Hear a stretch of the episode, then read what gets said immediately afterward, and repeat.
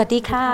วันนี้นะคะ คุณผู้ชมที่มีเกียรติทุกท่านนะคะ วันนี้กลับมาพบกับวันโอวันวันออนวันค่ะ ซึ่งสัปดาห์นี้เนี่ยเราจะพูดถึงเรื่องโลกสารคดีแล้วก็สารคดีโลกกันค่ะ วันนี้เราอยู่กับคุณธิดาผลิตผลการพิมพ์นะคะ ผู้ก่อตั้ง Documentary Club สวัสดีค่ะสวัสดีค่ะค่ะ คุณธิดานะคะเป็นผู้หญิงตัวเล็กๆนะคะที่เรียกว่าเปิดโลกหนังสารคดีอืมให้กับคนไทย ที่เอ่อสักเมื่อหลายปีก่อนเนี่ยหลายคนไม่รู้ว่าโอ้โหสารคดีมันมีหลายแบบขนาดนี้เลยอืมมันมีวิธีการนำเสนอขนาดนี้เลยเหรอเนื้อหามันสามารถทำได้ขนาดนี้ ถามคุณดาก่อนว่าคุณดาเนี่ยได้รับแรงบันดาลใจหรือว่าสนใจสารคดีมาแต่ไหนอะไรยังไงอะค่ะค่ะ ก็คือจริงๆก่อนอื่นต้องต้องให้เครดิตกับคนที่อาจจะมีคนที่ทำงานเรื่องหนังสารคดีมาพอสมควรเนาะในบ้านอืมเราก่อนที่ด็อกขับจะเริ่มเนี่ยค่ะ อย่างเช่นเอ่อ หอภาพยนตร์อะไรอย่างเงี้ยก็ได้มีอืมกิจกรรมที่เกี่ยวกับหนังสารคดีมาอยู่เป็นระยะ เพียงแต่ว่าตอนที่เริ่มทำด็อกคลับเนี่ยอาจจะเป็นเพราะว่าคือก่อนหน้านั้นเราทำไบโอสโคปใช่ไหมค่ะเป็นนิตยสารหนัง ซึ่งมัน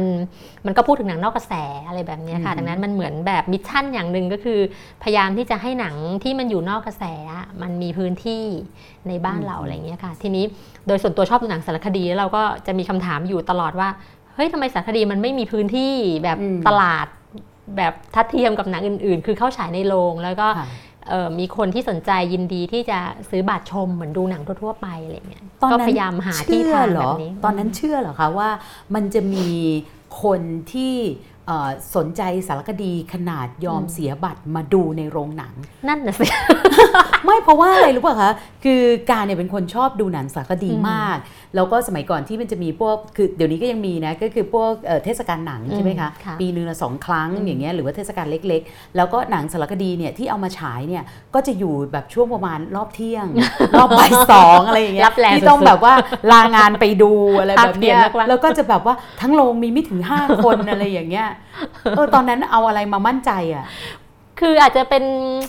เอ่อคือคือตอนจริง ๆ ตอนช่วงอืมทำไบโอเนี่ยมันค่ะอาจจะมีประสบการณ์ที่ที่อืมจากการทำตรงนั้นด้วยค่ะ คือจริง ๆ คุณกายก็มีส่วนหนึ่งนะที่เป็นคนอ่าฮะที่ผลักดันให้เรารู้สึกว่ามันมีก็เราอยากทำมันมีเราอยากดูต้นเหตุคืออาจจะเป็นเพราะว่ามีโอกาสได้จัดกิจกรรมหลายครั้งไงอืมที่ ที่ได้ใช้หนังสารคดีเข้ามา โดยเฉพาะจัดกับองค์กรที่ทำงานทางสังคมใช่ไหมค่ะบางครั้งเราก็เคยได้เจอกับใช่คุณกากันด้วย คือ ได้หาหนังสารคดีแล้วเอาเข้ามาใช้เพื่อที่จะเปิดประเด็นบางอย่างอะไรเงี้ยอืมแล้วเราก็เจอว่าเอ๊ะกลุ่มกลุ่มคนที่ตามดูหรือกลุ่มคนที่ที่สนใจเวลาเวลาถ้ามันมีหนังสารคดีที่ประเด็นมันน่าสนใจ หรือมันทำงานกับเขาอะมเออคือก็มีมีคนที่สนใจ แล้วก็มีงานหนึ่งที่ ที่พอเราจัดแล้วมันเป็นข้อพิสูจน์อันเนี้ยคืองานหนึ่งคือเอ่อเทศกาลหนัง social change film อือหือ festival ซึ่งซึ่งเป็นเทศกาลเนี่ยพูดถึงประเด็นหนังที่มันสามารถเปลี่ยนทัศนคติคนต่อโลกต่อสังคมอือหือออะไรอย่างเงี้ยค่ะ แล้วเราก็มี ส่วนร่วมในการช่วยหาหนังสารคดีมาจัดฉายในเทศกาลนั้น แล้วก็ปรากฏว่าบางเรื่องเนี่ยคือคนดูเยอะมากมากมากกว่าที่เราคิดเยอะเอออย่างทำเรื่ให้องเรา urban เออเบิร์นใช่ไหมไนท์เออ Urban- Urban ซึ่ง Nights ซึ่งในเทศกาลเขาเลือกมาเราก็เป็นคนติดต่อมาอะไรเงี้ยแล้วก็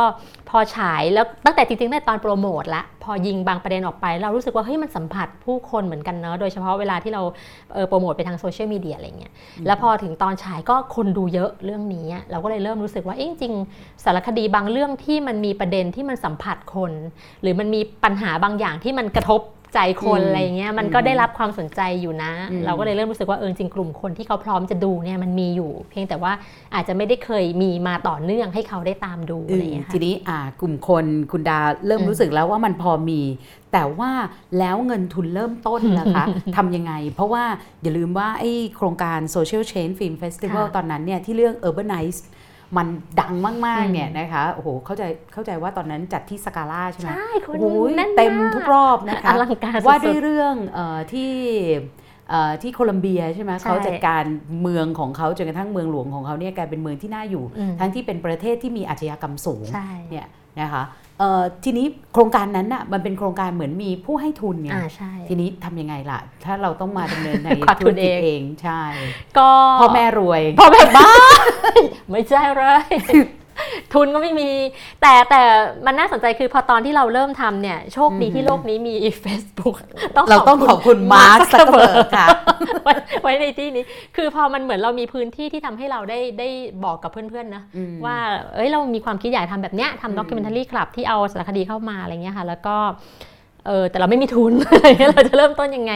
ก็โชคดีมีมีน้องเออทำงานอยู่เว็บไซต์เทใจ เขาก็เป็นเว็บไซต์ระดมทุนที่เป็นโครงการเชิงสังคมอะไรเงี้ยค่ะ น้องก็มาบอกว่าเอ้ยพี่ลองทำโปรเจกต์ระดมทุนเดแล้วบอกเฮ้ยมันจะมีคนมาระดมเหรอวะเพราะว่านี่มันทำแบบมันก็ชัดเจนนะว่าเราทำแล้วเอาหนังมาฉาย เก็บเงินด้วยนะเงินแล้วทำไมถึงจะต้องมีคนมาระดมทุนให้เรามาทำธุรกิจด้วยเนี่ยทำบุญบริจาคเนี่ยคนไทยอาจจะสนใจอืมแต่ว่าร่วมกันทำธุรกิจซึ่งดูไม่มีอนาคตเนี่ยก็ชักไม่แน่ใจโอ้โหตรงตรงไปตรงมาใช่แล้วคนจะมาทำไมคนจะต้องยอมมาให้เงินเราด้วยใช่ไหมค่ะพูดตรงๆ น้องก็บอกว่าเฮ้ยก็ลองทำดู เพราะว่าจริงๆแล้วสำหรับเขาเขาก็มีความรู้สึกว่า คือโปรเจกต์พอพูดว่าเอาหนังสารคดีมาฉายเนี่ยมันก็มีนัยยะทางสังคมอยู่ประมาณหนึ่งเพราะว่ามันไม่ได้เป็นแบบ commercial ล้วนๆอย่างแน่นอนอะไรเงี้ย เราก็เลยลองเริ่มทำดู แล้วก็ปรากฏว่าโชคดีมากๆ ก็คือมีมีเพื่อนๆ หลาย ๆ คนรวมทั้งคุณการเป็นหนึ่งในนั้น เป็นเหยื่อของการร่วเป็นมเหยื่อของการอยากร่วมจะดูหนังมากนะคะ ใช่ก็มีมีหลายท่านนะคะ ก็ระดมทุนมาทั้งเนี่ยเพื่อนที่รู้จักเคยทำงานด้วยกันเคยรู้จักเราตั้งแต่ทำไบโอสโคปหรือไม่เคยเจอหน้ากันไม่เคยรู้จักกันมาก่อนก็มี เออ ก็ระดมซึ่งซึ่งแปลกใจมากแล้วก็อ่าฮะระดมทุนมาได้ก้อนต้น4 0 0แสนบาท เร็วมากอืมๆซึ่งทำให้มันในแง่ของธุรกิจแล้วมันเริ่มได้เลยอะไรอย่างเงี้ยค่ะเออก็สี่ก็แสนเริ่มบาจากทตรงนี่ตอนนั้นคิดตอนตอนแรกที่คิดเนี่ยคิดว่าอยากได้สักเท่าไหร่เพื่ออมเริ่มต้นซื้อหนังได้อะค่ะคือตอนที่เขียนโปรเจกต์ในเทใจเนี่ยร่างไป 1 ล้านอ่าโดยที่ 1 ล้านเนี่ยแผนเราเขียนว่าเราจะทำโครงการทดลองมีมีการพูดแบบ save ตัวเอง โครงการทดลองแล้วก็ล้านบาทเนี่ยจะใช้ในการซื้อหนัง 7 เรื่องอือหือเนาะแล้วก็จะพยายามให้มัน เป็นธุรกิจได้อะไรแบบเนี้ยค่ะแต่ว่าพอตอนที่เราระดมไปช่วง 2 0 0แสนแรก เราก็รู้สึกว่าเฮ้ยทำไมมันได้หลักแสนแบบเร็วจังเลยไม่ไม่คิดว่ามันจะมีคนสนใจ แล้วเราก็เลยลองเอาเงินจำนวนเนี้ยไปเริ่มลองติดต่อหนังมาเอ่อ ได้เรื่องแรกคือ Finding Vivian Mayer มาอย่างเงี้ยแล้วก็เริ่มทดลองฉาย มันก็มีรายคือมันก็ได้รับความสนใจตั้งแต่ต้นอะไรอย่างเงี้ยค่ะ ดังนั้นพอระดมต่อมาอีกนิดนึง คือพอถึง4ี่แสนเราก็เลยบอกกับทางเทใจว่า เฮ้ย เราพอดีกว่าอืมเพราะเราคิดว่ามันเริ่มได้แล้วค่ะแล้วเราได้หนังมาแล้วมีคนสนใจ เริ่มขายบัตรมีคนซื้ออะไรอย่างเงี้ยเราก็เริ่มรู้สึกว่า ธุรกิจมันเกิดขึ้นแล้ว แล้วมันเหมือนเป็นความรับผิดชอบว่าเราทำให้มันเกิดแล้วเราควรจะทำให้มันไปต่อได้อืมแล้วเราจะไปบอกคนว่าเราได้หนังแล้ว เรามีรายได้ขายบัตรแล้วระดมต่อนะที่เรารู้ว่ามันมันไม่ค่อยมีความรับผิดชอบต่อสังคมเท่าไหร่ก็เลยบอกว่าเออพอละสี่แสนพอเราก็เริ่มดำเนินการเลยอืมนี่ก็ประมาณ 4ปีเต็มสี่ที่ปีห้าใช่ค่ะใช่โอ้โหเท่าสี่กับปีเดือนนี้คสชพอดีเลยนะเราใกล้เคียงเออเท่าจริงกับด้วยคสชเลยนะคะออกเรามาโตมาด้วยกันทีหลังคสชเราโตมาด้วยกันเราโตมาด้วยกันนะคะสี่ปีแล้วนะนะคะ ทีนี้เนี่ยคุณดาคะ ช่วงที่เรียกว่าล้มลุกคลุกคลาน อันนี้ถือว่าเป็นประโยชน์กับสตาร์ทอัพด้วยนะ เพราะว่าในแง่มุมหนึ่งมันคือสตาร์ทอัพเนี่ยอืมมันมีอะไรที่เรียนรู้ได้บ้างในแง่มุมของธุรกิจหรือการทำจริง ๆ มันก็คือ social entrepreneur เนอะก็คือเอ่อโครงการเพื่อสังคมค่ะแล้วก็เป็นธุรกิจด้วยธุรกิจเพื่อสังคมอะค่ะอือฮึอืมคือเราคิดว่าอันหนึงมัน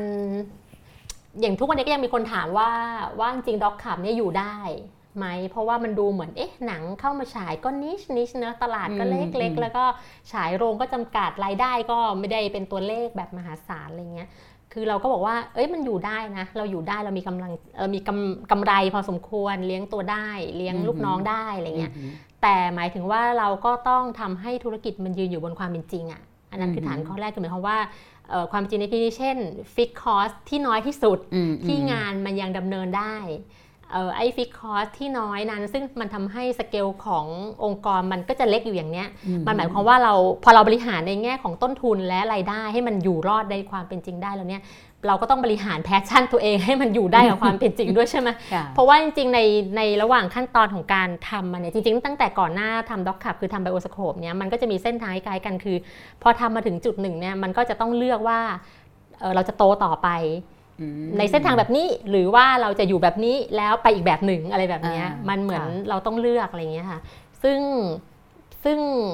อาจจะด้วยอายุเราด้วยแหละ เราไม่ได้เป็นแบบวัยรุ่นแล้วอะไรเงี้ยนะพอถึงถึงจุดหนึ่งที่มันเหมือนมีคำถาม เช่นว่าหาผู้ร่วมทุนเพิ่มไหมเพื่อให้องค์กรมันโตขึ้นอืมแต่เมื่อเรามองอนาคตแล้วนั่นหมายความว่าเราต้องทำงานมากขึ้น เราต้องอาจจะต้องเดินไปในเส้นทางที่เราอาจจะไม่ได้มีพละกำลังมากพอที่จะลุยอะไรอย่างเงี้ยเราก็ต้องเลือกให้มันอยู่ใน ความเป็นจริงที่เราบริหารมันได้ แล้วเรายังแฮปปี้กับมันเลยแบบนี้โหนี่ขนาดความเป็นจริงที่บริหารได้เหรออืมเพราะว่าหนังทั้งมีทั้งที่ฉายโรงปกติค่ะฉายโรงย่อยฉายโรงกิจกรรม อะไรแบบเนี้ยโรงนะคะโรงย่อยอันนี้ไม่นับที่ไปร่วมมือกับองค์กรต่างๆ อีกในประเด็นต่างหากอีกนะคะโหอันนี้น่าตกใจมากนะคะอะทีนี้เนี่ยถ้าเราดูเดี๋ยว เพราะว่าเอ่อประเด็นวันนี้เราจะพูดถึงสารคดีโลก แต่ว่าค่ะอยากมองจากไทยไปก่อนอืมคือ พอเริ่มมีด็อกขับเกิดขึ้นจริง ๆ ในช่วง 4-5 ปีเนี้ยคุณดาเริ่มเห็นเอ่อคนดูสารคดีในไทยเป็นยังไงบ้างอะอืมคือคือถ้าวัดแค่จากจากงานของด็อกคับเนาะอ่ามันก็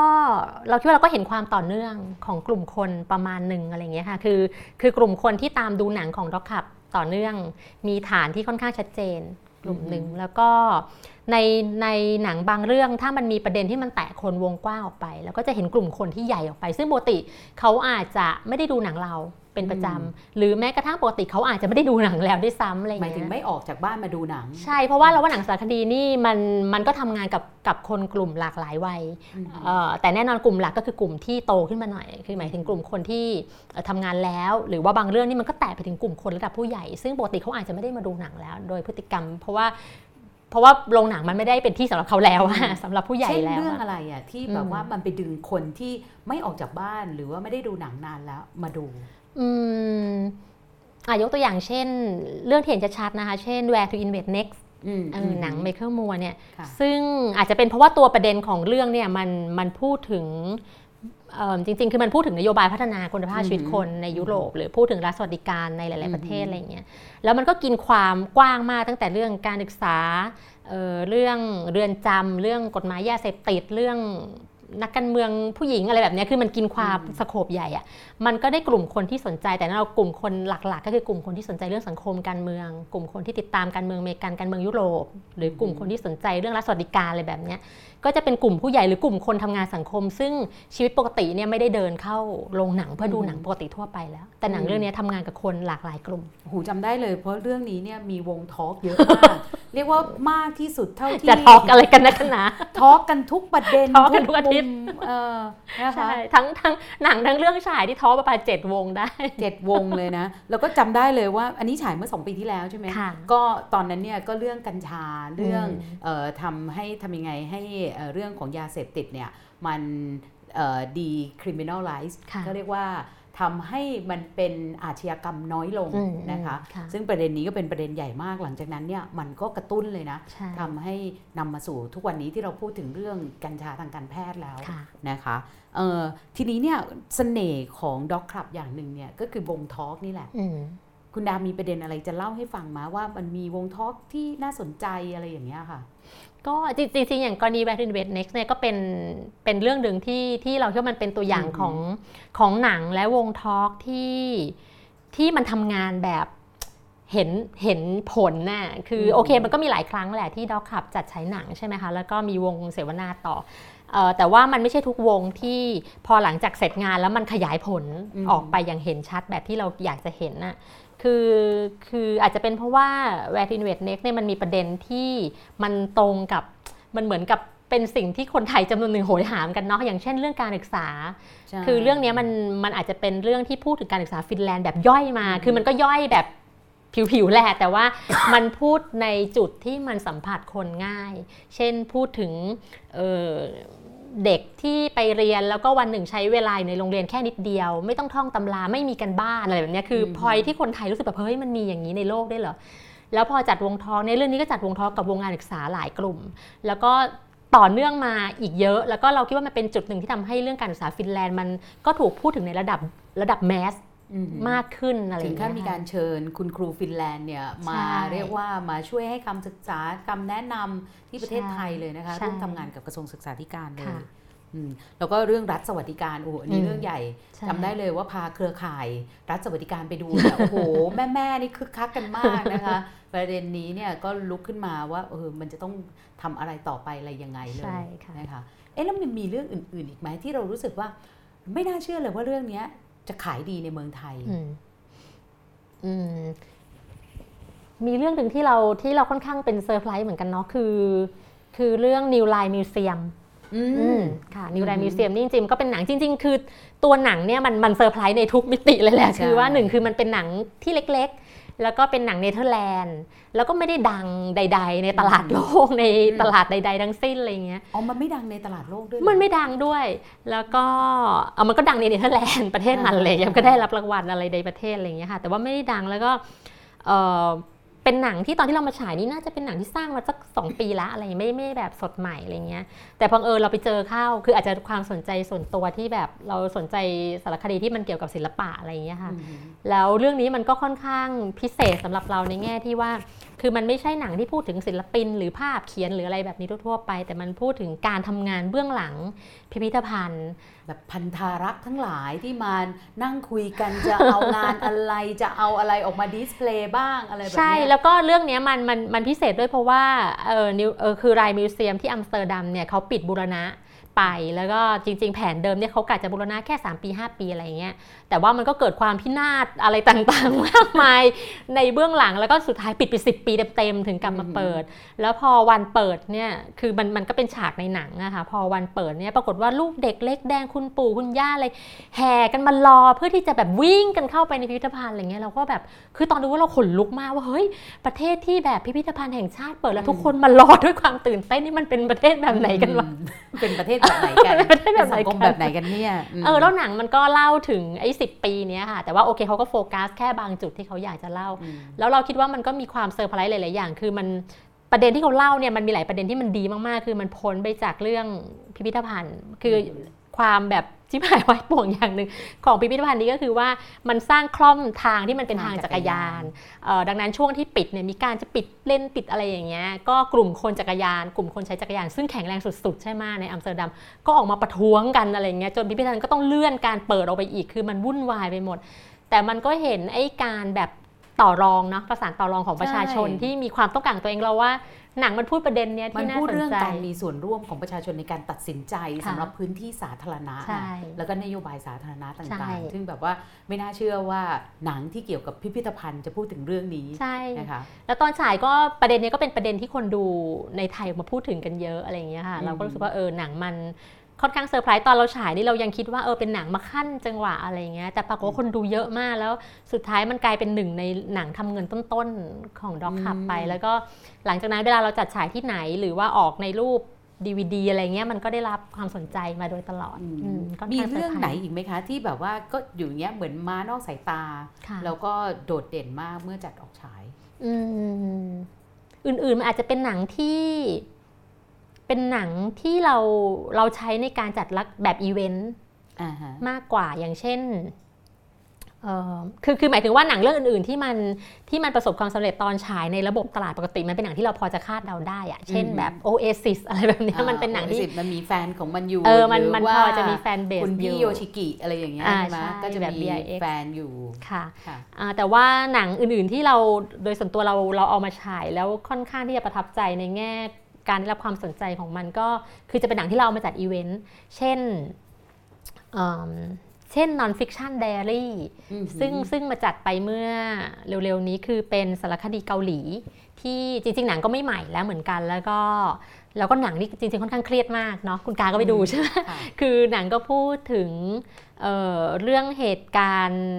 ในในเกาหลีใต้ ตั้งแต่ตอนที่มีเอ่อ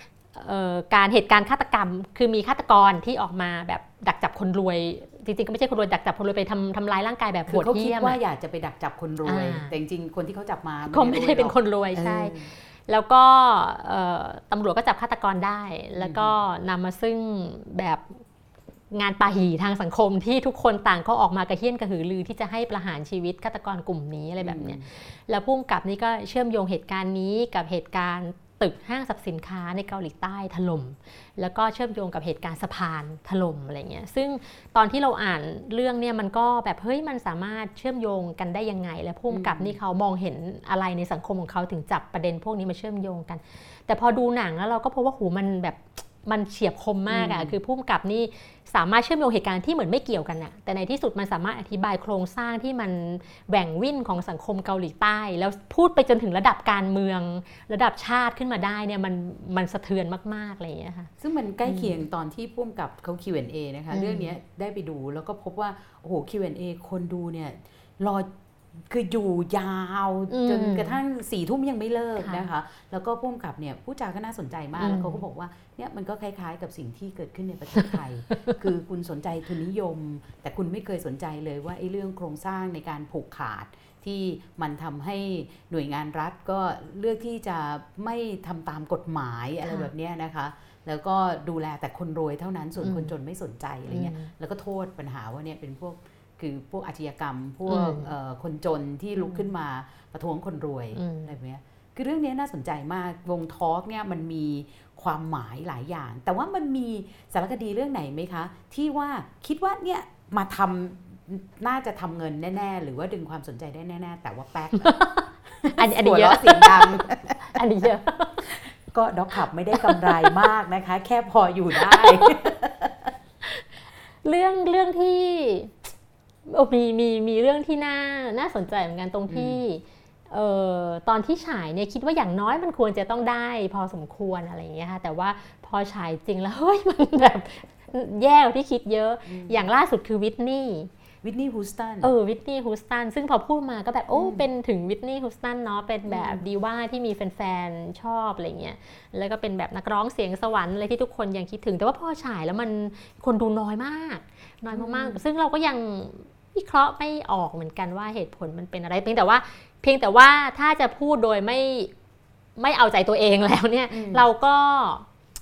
มันก็ไม่ถึงขนาดช็อกว่าแบบเฮ้ยหนังดีขนาดนี้อะไรเงี้ยพอพูดกันตามตรงจริงๆหนังก็ไม่ได้แข็งแรงมากนักอืมแล้วเราก็คิดว่าเออ พอพอมันพอมันล้มเหลวไปแล้วเนี่ยมองย้อนกลับก็คิดว่ามันก็พอจะเห็นรูโหวอยู่ เช่น อาจจะด้วยความไกลตัวของ subject คือถึงแม้ว่าอืมเธอจะเป็นนักร้องดัง แต่ว่าจริง ๆ ก็เสียชีวิตเป็นค่อนข้างนานแล้วอืมกลุ่มคนที่เป็นแฟนหรืออิน ก็อาจจะไม่ใช่กลุ่มคนดูหนังหลักในตอนนี้ที่ยังมีพฤติกรรมการเข้าโรงหนังอยู่ อาจจะเป็นกลุ่มคนที่เป็นผู้ใหญ่หรืออะไรแบบเนี้ยค่ะอืมแล้วก็อาจจะรวมทั้งเอ่อช่วงเวลาที่เราเอาเข้าอาจจะไม่เหมาะอา จจะมีหนังอืมเรื่องอื่นที่แข็งแรงกว่าเยอะอะไรแบบนี้อือืมมหรือว่าเรื่องมันเครียดอยู่เหมือนกันนะเออก็เป็นไปได้ แต่ว่าใช่ถ้าเทียบกับเอมี่ไวน์เฮาส์เนี่ยทำไมใช่เอมี่ถึงนั่นดัน่ะงสิมากเอนั่นอน่ะอันนี้ก็สิแสดงว่าในฐานะคนทำสารคดีก็ยังมีโจทย์หลายเรื่องที่ต้องคิดอยู่เหมือนกันนะคะใช่ใช่เออทีนี้ลองขยับมาถ้าสมมติว่าเราดูเทรนด์สารคดีโลกค่ะบ้างล่ะคะ ตอนนี้เนี่ยเขาสนใจมีหัวข้ออะไรอืมใหม่ ๆ บ้าง เพราะว่าที่ผ่านมา4-5ปีที่คุณดาเอาภาพยนตร์สารคดีมาเนี่ย มันก็เปิดโลกเยอะมากเลยเนอะว่าสารคดีมันไม่ได้สารคดีเดิมค่ะๆบางเรื่องแทบไม่มีบทสัมภาษณ์เลอืยมไม่มีไม่มีการมานั่งสัมภาษณ์แบบเนี้ยบางเรื่องเนี่ยเอาภาพมาต่อๆกันอืมก็เป็นเรื่องอะไรค่ะแบบเนี้ยค่ะมันมีอะไรใหม่ๆ ที่เราจะเห็นอืมบ้างไหมอะคะหรือว่าเขากำลังถกกันประเด็นอะไรบ้าง คือถ้าจริงๆ ถ้าพูดถึงเรื่องเอาเอาประเด็นไหนก่อนดีเอาถ้าพูดถึงเรื่องวิธีการอืมนำเสนออ่าวิธีเนาะการคือวิธีการนำเสนอของหนังสารคดีตอนเนี้ยคือเราคิดว่ามัน มันมันข้ามมาสู่ยุคสมัยที่ซึ่งไอ้เส้นแบ่งที่ใช้ขีดความเป็นหนังสารคดีในนิยามเดิมๆเนี่ยมันถูกทลายไปแทบหมดแล้วอืมคือเราหมายความว่าเมื่อก่อนเวลาเราพูดถึงสารคดีเนี่ยเราก็จะติดอยู่กับภาพ เช่น ต้องมีบุคคลที่มีตัวตนจริง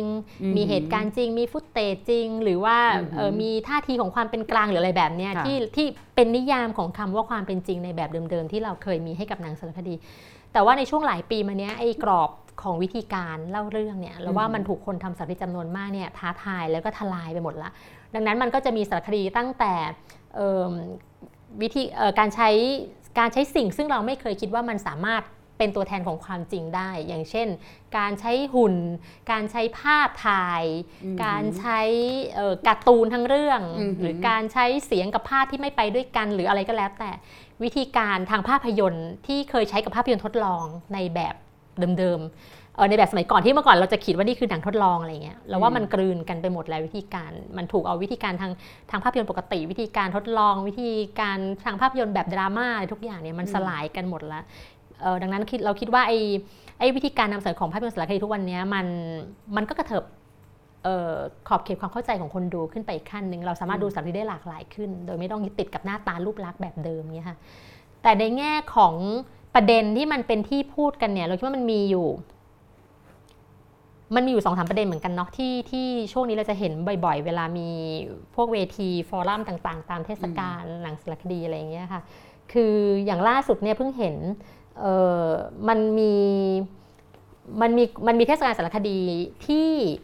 ทที่เขาเสนอแนวคิดว่าในยุคตอนนี้ในยุคที่การเมืองโลกมันค่อนข้างจะมีการประทะระหว่างฝ่ายขวาฝ่ายซ้ายอะไรเห็นชัดเจนในหลาย ๆ พื้นที่เนี่ยก็มีคนเสนอแนวคิดที่ว่าสารคดีเนี่ยมันเป็นสื่อตัวหนึ่งที่มันควรทำหน้าที่แบบเป็นเจอร์นัลิซึมให้มากขึ้น เพราะว่าขณะที่สำนักข่าวจำนวนมากเนี่ยคือรับใช้ทุน แต่สารคดีเนี่ยเป็น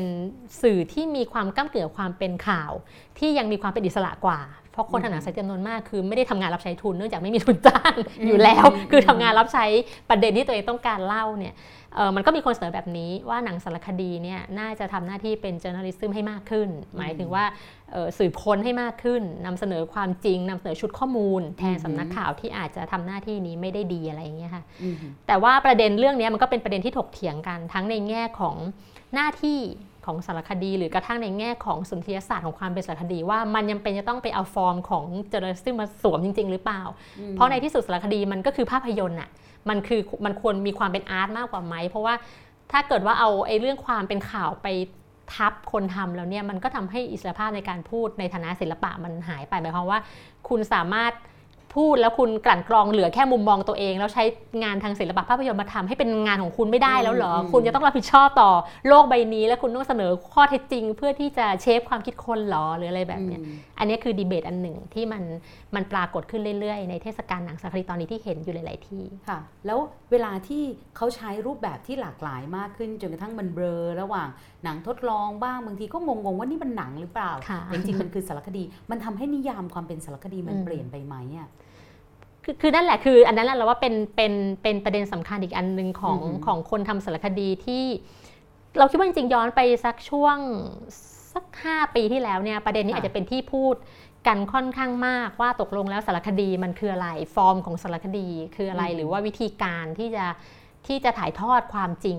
ใช่ไหมคะเพราะมันคือหัวใจของสารคดีเนี่ยวิธีการที่จะถ่ายทอดความจริงเนี่ยมันมีขีดแบ่งไหมอะไรเงี้ยแต่เราคิดว่าปัจจุบันเนี่ยไอ้คำตอบนี้มันไม่มีคนพบไงดังนั้นมันก็เหมือนแบบเลือนๆไปมันเราว่ามันเป็นดีเบตที่ไม่สำคัญมากเท่าไหร่แล้วว่าว่า ฟอร์มของสารคดีที่ถูกต้องคืออะไร เพราะว่าเราอย่างที่บอกว่าเราว่าคิดว่าทุกคนท้าทายสิ่งนี้แล้วก็สารคดีมันถูกเอามาใช้เป็นสื่อในการที่จะเล่าความจริงในมุมไหนก็ได้เราคิดว่านิยามของความจริงมันก็มันก็หลากหลายงั้นอย่างนี้ถ้าพูดว่าอะไรที่ทำให้มันยังเป็นสารคดีอยู่ ก็คงเป็นเรื่องการที่บอกเล่าความจริงในแง่มุม ในแง่มุมอะไรก็แล้วแต่อะไรเงี้ยเพราะว่ามันก็มีกระทั่งสารคดีที่เราที่คนทำเนี่ยเล่าเรื่องส่วนตัวของเขาในเพอร์เซพชันของเขาที่เขามีต่อโลกของเขา ซึ่งใครจะบอกว่ามันเป็นความจริงหรือไม่เป็นความจริงมันคือความจริงของเขา แล้วเขาก็ใช้วัตถุดิบที่เขามีในชีวิตของเขาเพื่อที่จะเล่า ซึ่งมันอาจจะเป็นอะไรก็ได้อะไรเงี้ยอันนั้นมันก็รวมอยู่ในสารคดีด้วย แล้วคุณดาถ้าสมมติแบบตอนนี้สารคดีโลกมันกระเถิบไปขนาดนั้น แล้วก็ในช่วง4ีหปีที่ผ่านมา Documentary Club ก็เอาสารคดีมาเปิดโลกคนไทยเนี่ย เปิดสายตาเปิดมุมมองอะไรอย่างเงี้ย มันสร้างคล้ายๆว่าเป็นความขยับขยื่นทางด้านคนทำสารคดีในประเทศไทยไหมอะอันนี้เราไม่กล้าเคลมกล้าเคลมกันนะ เพราะว่าจริง ๆ เราเราก็เคยนั่งคิดกับตัวเองเรื่องนี้เหมือนกันว่า จริง ๆ สิ่งที่ด็อกขับทำเนี่ยมัน มันสามารถที่จะมีบทบาทแบบนั้นไหม คืออย่างน้อยที่สุดเป็นแรงบันดาลใจให้เกิดคนทำสารคดีเพิ่มขึ้นไหมอะไรอย่างเงี้ยค่ะ เราก็ไม่ไม่สามารถจะพูดได้ว่ามันทำหน้าที่นั้นแล้วว่า จริง ๆ มันก็เรารู้สึกว่านั่นเป็นเป้าที่เราอยากจะทำให้ได้เหมือนกันนะ แต่อาจจะด้วยสิ่งที่เราทำมันยังไม่ได้กระเถิบไปสู่ตรงนั้น อย่างเป็นรูปธรรมอะ คือเพราะว่าเพราะว่าอันนึงคือวงการหนังสารคดีโดยเฉพาะของไทยเนี่ยมัน คือสำหรับเราเราคิดว่ามันขาดองค์ประกอบ อยู่อะแล้วเราไม่ได้สามารถไปเติมตรงนั้น เช่น คนทำสารคดีไม่สามารถจะอยู่ได้ด้วยการทำสารคดีไม่มีแหล่งทุนที่ชัดเจนต่อเนื่องใช่ไหมคะเรื่องนี้เป็นเรื่องที่เราเราเรามักจะพูดบ่อยๆ คือ เราคิดว่าในประเทศที่วงการสารคดีมันโตเนี่ยมันต้องมีแหล่งทุนที่ชัดเจน แล้วก็เป็นแหล่งทุนที่เห็นว่าการทำคอนเทนต์ประเภทนี้มันมีความสำคัญไม่ว่าจะในเชิงสังคมหรือในเชิงธุรกิจไง อย่างเช่นในอเมริกาเนี่ยมันก็มีเอาโอเคมันมี Netflix ทุกคนก็เห็นอยู่ว่า Netflix นี่คือจริงจังกับการทำคอนเทนต์ประเภทสารคดีใช่ไหมคะหรือว่ามันมีสถานีโทรทัศน์เออมันมีเคเบิลมันมีองค์กรศิลปะ หรือมันมีองค์กรสังคมที่ให้ทุนสารคดีแบบต่อเนื่อง ซึ่งบ้านเราเนี่ยไม่มีส่วนประกอบเหล่านี้เลยอะไรเงี้ยดังนั้นเราคิดว่าด็อกคลับก็ไม่ได้ทำให้ตรงนี้มันดีขึ้นนะเราก็ไม่รู้เหมือนกันว่าเราควรจะต้องทำอะไรเนาะเพียงแต่คิดว่ามัน มันก็จะเป็นมันก็เหมือนเป็นภารกิจอย่างหนึ่งที่เรารู้สึกว่ามันควรเราควรจะต้องทำอะไรกับสิ่งนี้ได้มากกว่านี้ และอย่างพื้นที่ฉายแบบเนี้ยอืมอันนี้เป็นปัญหาไหมในต่างประเทศเนี่ยมันจะมีพวก art house หรือว่าอืมเป็นอะไรนะ cinematheque ค่ะใช่ไหมที่ให้สารคดีเหล่านี้อืมไปฉายได้ หรือแม้แต่อย่างเทศกาลซันแดนซ์อย่างเงี้ยอืมนะคะ เป็ดดี บ้านเรา บ้านเรามันยังพอมีไหมก็เอาอย่างตอนนี้ Doc Club Theater เนาะแสนจะจิ๋วหลิว เอาแต่เมื่อก่อนถ้าคนอยากจะดูเอ่อสารคดีที่ได้รางวัลดุ๊กประจำปีเอ่อของหอภาพยนตร์เนี่ยอืมอืมก็ไม่มีทางได้ดูเลยนะ หมายถึงถ้าเมื่อจบเทศกาลแล้วใช่ใช่ไหมจบคะเทศกาลแล้วก็เป็นอืมอันหมดกันอืมแบบเนี้ยเออเป็นเป็นปัญหามากๆ เป็นปัญหามากๆ จริงๆ ไม่เฉพาะสารคดีหรอก เราคิดว่ามันเป็นปัญหามากๆ กับทั้งวงการหนัง กับทั้งวงการหนังที่ไม่ใช่หนังหลักในตลาดเลยล่ะ คือมหมายถึงว่าหนังไทยจำนวนหนึ่ง หนังไทยอิสระ หรือหนังต่างประเทศใด ๆ ก็ตามในโลกนี้ที่เป็นหนังอิสระทั้งหมดรวมทั้งสารคดีก็เป็นติ่งอยู่ในนั้นอะไรเงี้ยไม่มีพื้นที่ที่ดีพอและมากพอในประเทศไทยอะแล้วอืมแล้วว่ามันมีปัญหาหมดทุกคนที่ เป็นคนทำหนังเป็นค่ายจะจำหน่ายหนังอะไรเงี้ยคือถ้าคุณมีหนังเล็กหนังน้อยอยู่ในมือเนี่ยทุกคนปวดกระโหลกกันหมดอืมอืมลองแตะหน่อยประเด็นนี้หน่อยได้ไหมคะแหมสะดุ้งขอเวลาอีกแต่สามชั่วโมงแต่แต่เดี๋ยวก่อนฝากบอกคุยถึงณผู้ฟัแปดโมงอ่อเช้าคุณผู้ชมก่อนนะคะ ว่าคุณผู้ชมเนี่ยสามารถ ฝากคำถามที่ไลฟ์ได้นะคะ เดี๋ยวเราจะถามให้ในครึ่งชั่วโมงหลังนะคะ แต่ตอนนี้เนี่ยในฐานะผู้ดำเนินรายการขอยึดเวลาในการถามก่อน เพราะว่าสนใจประเด็นเรื่องการผูกขาดเนอะหรือว่าการที่ทำให้ไอ้พื้นที่ทำไมมันไม่มีพื้นที่ฉายหนังอะคนเล็กคนน้อยล่าสุดเนี่ยคิดดูแล้วกันว่าด็อกขับเทเตอร์เนี่ยต้องฉายหนังของพี่เอ่อสืบพี่สืบเนี่ยนะคะคือชื่อพี่บุญส่งนะบุญส่งนาคผู้นะคะ เรื่องเนนกระโดดเนนกระโดดกำกำแพแพงงซึ่งแบบว่า เป็นหนังที่ดีมากอืมแต่ว่าที่อื่นไปฉายไม่ได้อะมีซึ่จงริงๆ ในน่าเสียกระโดดกำแพงดายฉายอยู่หลายที่อยู่เออเพียงแต่ว่าเราแต่ว่าฉายก็หแบนับงฉายเก่าเล็กๆๆของอะพี่สืบด้วยเออใช่นะคะอืมมันไปมีปัญหาอะไรลองอธิบายให้ฟังหน่อยในฐานะ คนที่เอาหนังเข้ามาฉายค่ะหรือว่าแม้แต่มันก็คงสะท้อนถึงค่ายเล็ก ๆ ในประเทศไทยอืมด้วย ที่อยากจะทำหนังที่มันไม่ตลาดมากอะ่ะอืมไม่ใช่รักผีตลกอะไรอย่างเงี้ย อืมคือเวลาพูดถึงเรื่องนี้เนาะมัน เออคือเวลาที่เราเราตั้งคำถามกับกับอะไรเดียการไม่เปิดกว้าง ให้แก่ความหลากหลายมากพอของโรงหนังเนี่ยค่ะ ก็จะมีคนบอกว่าอ้าวก็เขาทำธุรกิจ คุณจะไปให้เขาทำการกุศลเหรอมาฉายหนังที่มันไม่ได้เงินอะไรอย่างเงี้ยแต่มันก็มีซีเอชาบ้างดิคือเราคิดอย่างนี้ค่ะเราเรารู้สึกว่าเอ่อไอ้เงื่อนไขทางธุรกิจเนี่ยมันเป็นสิ่งที่ทุกคนเข้าใจอยู่แล้วล่ะอืมเราคิดว่าคนทำหนังอิสระหรือว่าคนที่นำเข้าหนังอิสระเนี่ยอือหือเออไม่มีใครคิดหรอกว่า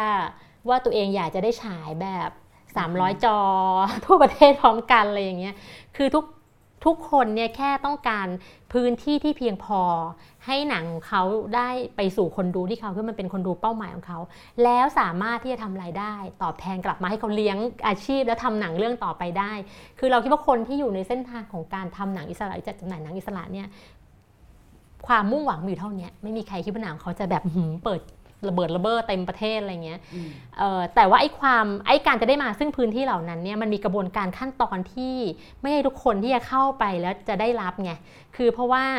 การขยายตัวของโรงหนังขนาดใหญ่ในบ้านเรานี่คือขยายแบบปูพรมอะอืมแล้วมันก็เป็นการลงทุนที่สูงเนาะโรงหนังอะดังนั้นเราคิดว่า เจ้าของโรงหนังก็คงย่อมต้องมองอยู่แล้วว่า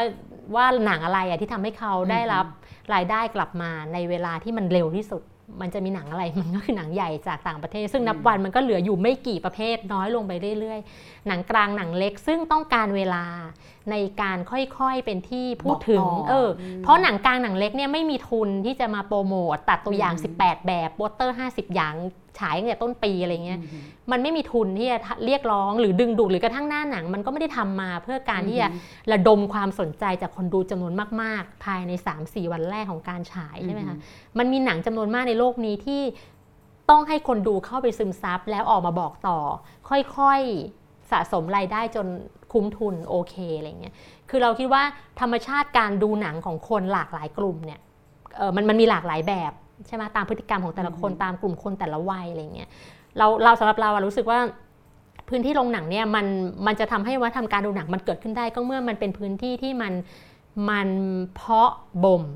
กลุ่มคนที่หลากหลายที่มีความต้องการไม่เหมือนกัน แล้วก็มีพฤติกรรมการดูแตกต่างกัน แต่ว่า ภาพรวมของพื้นที่โรงหนังหลักๆ ในตอนนี้มันไม่ได้มีความหลากหลายอันนี้ พื้นที่แทบทั้งร้อยเปอร์เซ็นต์ถูกใช้เพื่อรองรับหนังซึ่งสามารถดูดคนเข้ามา และได้เงินเยอะที่สุดภายในเวลาที่สั้นที่สุด ซึ่งแน่นอนมันไม่ใช่หนังทุกเรื่องที่ตอบโจทย์นั้น ดังนั้นมันก็จะเมื่อโรงหนังมีเป้าหมายแบบนี้แน่นอนว่าเขาก็จะมีพื้นที่น้อยมากๆสำหรับหนังประเภทอื่น ที่คุณต้องการฉายแบบผ่านไปสักสามอาทิตย์แล้วคนค่อยรู้สึกว่าไปดูเถอะอะไรอย่างเงี้ยแต่ว่า ไม่มีแล้วมันไม่มีพื้นที่สำหรับหนังแบบนั้นใช่แล้วในต่างประเทศนี่การสนับสนุนให้หนังมันมีความหลากหลาย สนับสนุนผู้ประกอบการเล็กใหญ่แบบนี้หรือแม้แต่สารคดีนอกกระแสเนี่ยเป็นยังไงบ้างคะถ้าพูดในมุมของรัฐนะคือคือเราคิดว่ามันจริง ๆ เรื่องนี้มันเป็นมันเป็นสิ่งที่รัฐต้องต้องดูแลเพราะว่ามันมันคืองานวัฒนธรรมเลยเออแล้วมันต้องมันต้องรัฐดูแล คือเราหมายความว่าไม่ใช่รัฐเข้ามา เข้ามาให้ทุนโอบอุ้มทุกสิ่งทุกอย่างเลยคือเราคิดว่าคือทำยังไงให้ธุรกิจมันมีความยุติธรรมอะ แล้วก็ไม่ไม่ผูกขาดอยู่ภายใต้แนวทางใดแนวทางหนึ่งอะไรเงี้ยค่ะ คือรัฐที่เข้ามาแทรกแซงเข้ามาดูแลเนี่ยหมายความว่า เช่นมีโดยกฎหมายเลย เช่นอาจอย่างที่พูดกันคือกฎหมายจัดสัดส่วนการฉายจะจัดโดยพื้นที่จัดโดยเวลาจัดโดยจำนวนวันอะไรก็แล้วแต่ หรือให้การสนับสนุนโดยรอบๆ เช่น ให้ทุนสนับสนุน ให้องค์ความรู้ มีสถาบันที่พัฒนาความรู้เรื่องการจัดจำหน่าย เรื่องการเปิดตลาดที่หลากหลาย หรือกระทั่งมีกิจกรรมที่สนับสนุนโดยรัฐ แล้วก็พื้นที่ที่สนับสนุนโดยรัฐ เพื่อที่จะสร้างกลุ่มคนดูที่มีรสนิยมหลาย ๆ แบบ เช่นมี cinematheque มี art house มีหอศิลป์ที่จัดการงานทางศิลปวัฒนธรรม เพื่อจุดประสงค์คือเพื่อที่จะสร้างคนที่มีรสนิยมหลากหลายและแข็งแรงในการเสพงานแบบนี้อะไรแบบนี้ตอนนี้พอเห็นบ้างไหมยุทธศาสตร์ชาติในไทยเหรอมีไหมมีไหมล่ะ อันนี้คือถามหรือประชด คำถามไม่ต้องการคำตอบ มันมันมันน่าตกใจ เพราะว่าเดิมเนี่ยอย่างพรบการแข่งขันทางการค้าเนี่ยคณะกรรมการแข่งขันทางการค้าซึ่งควรทำหน้าที่แบบนี้ ซึ่งในต่างประเทศทำหน้าที่แบบนี้นะทำไหมทำหมายถึงในต่างประเทศทำเออในยุโรปอะไรอย่างเงี้ยช่วยการจัดฉายหรืออะไรอย่างเงี้ยหรือแม้แต่ประเด็นเรื่องที่เราพูดในจีนหรือในเกาหลีใต้ที่มีโคต้าการฉายหนัง โรงหนังเนี่ยจะฉายแต่หนังใหญ่อย่างเดียวไม่ได้อะไรแบบนี้นะคะมันก็มีอยู่ แต่บ้านเราเราจะไม่เห็นแบบนี้เลย ไม่ว่าจะยุทธศาสตร์ชาติ หรือแผนหรืออะไรก็ตาม จะไม่ได้มีพูดถึงเรื่องนี้ คือทั้งที่เป็นประเด็นที่คณะกรรมการแข่งขันทางการค้า ก็จะหยิบขึ้นมาได้ ก็ไม่ทำนะคะ อืมอะบนกันนิดหน่อยนะคะ ก็พอไปที่หอมปากหอมคอระหว่างระหว่างคนถามนะคะ แล้วก็คนตอบ ทีนี้เนี่ยถ้าเราลองกลับมา พูดถึงสารคดี เพราะว่าคุณผู้ฟังคุณผู้ชมหลายคนเนี่ยโอ้ขอบคุณว่าคุณดาเนี่ยเปิดโลกสารคดีมาก หมายถึงว่าเรื่องแบบนี้ไม่เคยเอาเข้ามาเลย ไม่เคยได้ดูมาก่อนอะไรอย่างเงี้ยมีเรื่องไหนอีกไหมที่ประทับใจในแง่มุมที่ว่าเอออยากจะพูดถึงเผื่อคนจะได้ตามไปดูอะค่ะขายของแล้วใช่ไหมขายของ แต่เดี๋ยวเดี๋ยวต้องขายของเรื่องใหม่ด้วยนะ อันนี้อยากนำเสนอสุดชีวิตเลยส่วนตัว เดี๋ยวนะถามคำถามคือคำถามคือหนังที่ผ่านๆมาแล้วประทับใจพูดไปครบหรือยังหรือว่ามีเรื่องไหนอยากจะพูดอีกเอาเราก่อนแล้วกันเราในฐานะคนดู ครั้งที่แล้วเนี่ยตอนที่น้องเขามาถามตอนครบรอบ 4 ปีเนี่ยเราตอบว่าเราชอบเรื่อง Case Against Age ซึ่ง Case Against Age เนี่ยเป็นสารคดีว่าด้วยเรื่องการต่อสู้ทางสารสูง ระหว่างคนที่ เห็นด้วยกับการแต่งงานของคนเพศเดียวกัน กับพวกที่คัดค้านเรื่องนี้นะคะคือไม่น่าเชื่อที่มันหน้าหนังเนี่ยมันออกจะดูเป็นเรื่องที่เหมือนกับคอร์ดเฮาส์กฎหมายกฎหมายกฎหมายกฎหมายแต่ว่าคือเนื่องจากว่าคนทุกคนที่อยู่ในเรื่องเนี่ยมันมีชีวิตอะโอ้พอหนังเนี่ยไปสักประมาณอีกสิบนาทีจะจบเนี่ย คือร้องไห้ไม่หยุดเลยร้องแบบจริงจังมากแล้วเราก็พบว่าคนรอบข้างเราก็ร้องกันใหญ่เลยเว้ยคือร้องกันจริงจังมากเลยอะไรแบบเนี้ยเลยรู้สึกว่าเออมันไม่ใช่มันไม่ใช่เหมือนมันไม่ใช่สารคดี จังหวะขึ้นลงของมันนี่คือหนังดีๆนี่เองใช่ใช่คือเราว่าเรื่องนี้มัน คือคือสารคดีเนี่ยเราว่ามันในแง่ของคนดูนะคะเราจะอย่างหนึ่งที่เราทำให้เรารักหนังสารคดีเนี่ยคือ ในความเป็นจริงของชีวิตคนเนี่ยมันมีช่วงเวลาบางช่วงที่มันแบบเมจิกสุดๆเนี่ยแล้วแล้วถ้ามันมีคนทำสารคดีที่ไปเก็บครอบคลุมเวลานั้นไว้ได้พอดีเนี่ยมันมันก็จะเป็นหนังที่เมจิกและทำงานกับอารมณ์มากๆอะไรเงี้ยคืออย่างเรื่องนี้มัน คือเขาไปตามสองครอบครัวใช่ไหมคะที่เป็นอือหือเป็นคู่แต่งงานเพศเดียวกัน คือคู่ชายชายคู่หญิงหญิงเนาะอืมแล้วก็สองครอบครัวนี้ก็ผนึกกำลังกันสู้ทางกฎหมายใช่ไหมในในสตอรี่มันก็โชคดีที่เขาไปเริ่มตามตอนเริ่มสู้ แล้วมันตามไปจนครบ loop ซึ่งประสบชัยชนะเนี่ยคือมันมันเป็นความโชคดีของคนทำสารคดี แล้วมันก็มีสิ่งที่มันเป็น magic ในเรื่องนี้คือทนายสองคนที่มาร่วมกัน สู้เนี่ยเป็นทนายจากขั้วการเมืองคนละขั้วคือสองคนนี้เคยคนหนึ่งเป็นที่ปรึกษาเดโมแครตอีกใช่คนหนึ่งที่เป็นที่ปรึกษาพรรครีพับลิกันใช่แล้วสองคนนี้เนี่ยเคยสู้กันในคดีของพรรคมาแล้ว เคยมีคนแพ้คนชนะอะไร คือจะว่าไปแล้วก็เหมือนเป็นศัตรูทางการเมืองกันไกลๆอะแต่ว่าด้วยประเด็นเนี้ยซึ่งทั้งสองคนเห็นตรงกันเนี่ยแล้วมันรวมกันถูกเรื่องนี้มันเป็นเรื่องที่แบบอืมมันเหมือนเป็นหนังอะมันไม่เหมือนเป็นเรื่องจริงได้ แต่นี่คือเรื่องจริงไงแล้วมาร่วมกันแล้วสู้จนชนะ แล้วสุดท้ายกลายเป็นเพื่อนกันแล้วแบบ เราว่ามันมันทำให้หนังมันมันพูดหลายประเด็นแล้วมันสัมผัสคนใช่ไหมมันเหมือนกับว่าในที่สุดแล้วมันก็จะมีเรื่องสิทธิของมนุษยชน สิทธิของความเป็นคนบางอย่างที่ต่อให้เรายืนอยู่บนการเมืองที่ต่างกัน เราก็สู้ด้วยกันได้อะไรเงี้ยแล้วว่าหนังมันมันพูดหลายมิติมาก แล้วมันใช่ในแง่ดราม่ามันก็ทำงานมากๆ คือถ้าใครไม่เคยดูสารคดีเนี่ยอยากให้ดูสารคดีอืมพวกนี้นะคะ คืออาจจะไม่จำเป็นต้องด็อกคลับเอามาก็ได้คุณอยากจะดู Netflix หรือที่ใครเอาเข้ามาก็ได้นะคะค่ะถ้าพอมีเนี่ยจะรู้เลยว่าสารคดีไม่ใช่เรื่องน่าเบื่อออืมแล้วก็อีกเรื่องหนึ่งจำชื่อเรื่องไม่ได้ที่เรื่องเออนักค้ายาที่เม็กซิโกขบวนการคาเทลแลนด์เออคือเรื่องนั้นเนี่ยตอนแรกตอนดูเนี่ยตกลงว่านี่มันสารคดีหรือว่ามันหนัง และไอ้ที่ฉายอยู่ในโรงหนังเนี่ยอันนั้นน่ะคือสารคดีคือเพราะว่าเรื่องนี้เนี่ยจริง ๆ คนที่รู้สึก กับข่าวว่า เอ๊ะงงๆว่าทำไมถึงเอ่อคนอเมริกากลางค่ะเนี่ยถึงยอมละทิ้งบ้านเรือนตัวเองอืมเดินทางมาเป็นหลายร้อยหลายพันกิโลเมตร เพื่ออย่างอย่างจากฮอนดูรัสหรืออีกหลายประเทศนิการากัวเนี่ยเพื่ออยากจะมาข้ามพรมแดนสหรัฐอเมริกา ผ่านทางต่างๆ ที่คนแบบประนามว่ามันจะบ้าเหรออะไรแบบเนี้ยนะ ต้องไปดูอะอืมถึงจะรู้ว่าเอ้ยโอ้โห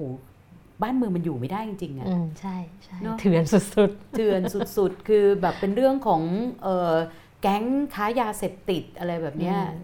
ซึ่งมีชีวิตอยู่ลำบากมาก อันนี้ก็ค่ะคือสองเรื่องที่ประทับใจๆค่ะคุณดามีอีกไหมคะหรืมีอคนที่มาบอกอืมแบบว่าอืมเรื่องนี้ทำงานกับหนูสุดชีวิต คือมีเรื่องมีอีกเรื่องหนึ่งที่เราค่อนข้างจะว่าเซอร์ไพรส์ก็เซอร์ไพรส์ไม่เซอร์ไพรส์ก็ไม่เซอร์ไพรส์เนาะเอ่อคือเรื่อง Citizen 4เออคือตอนมาฉายเนี่ยมัน คือมันเพราะมันชนะออสการ์แล้วปีนั้นเนี่ยมันกวาดรางวัลแบบโหทั่วทุกทุกโลเจ้ากกวาดมาจนแบบทุก list เวที list รางวัลที่แทบจะค่ะไม่ไหวอะไรเงี้ยเอ่อแต่ว่าเรื่องเนี่ยมันก็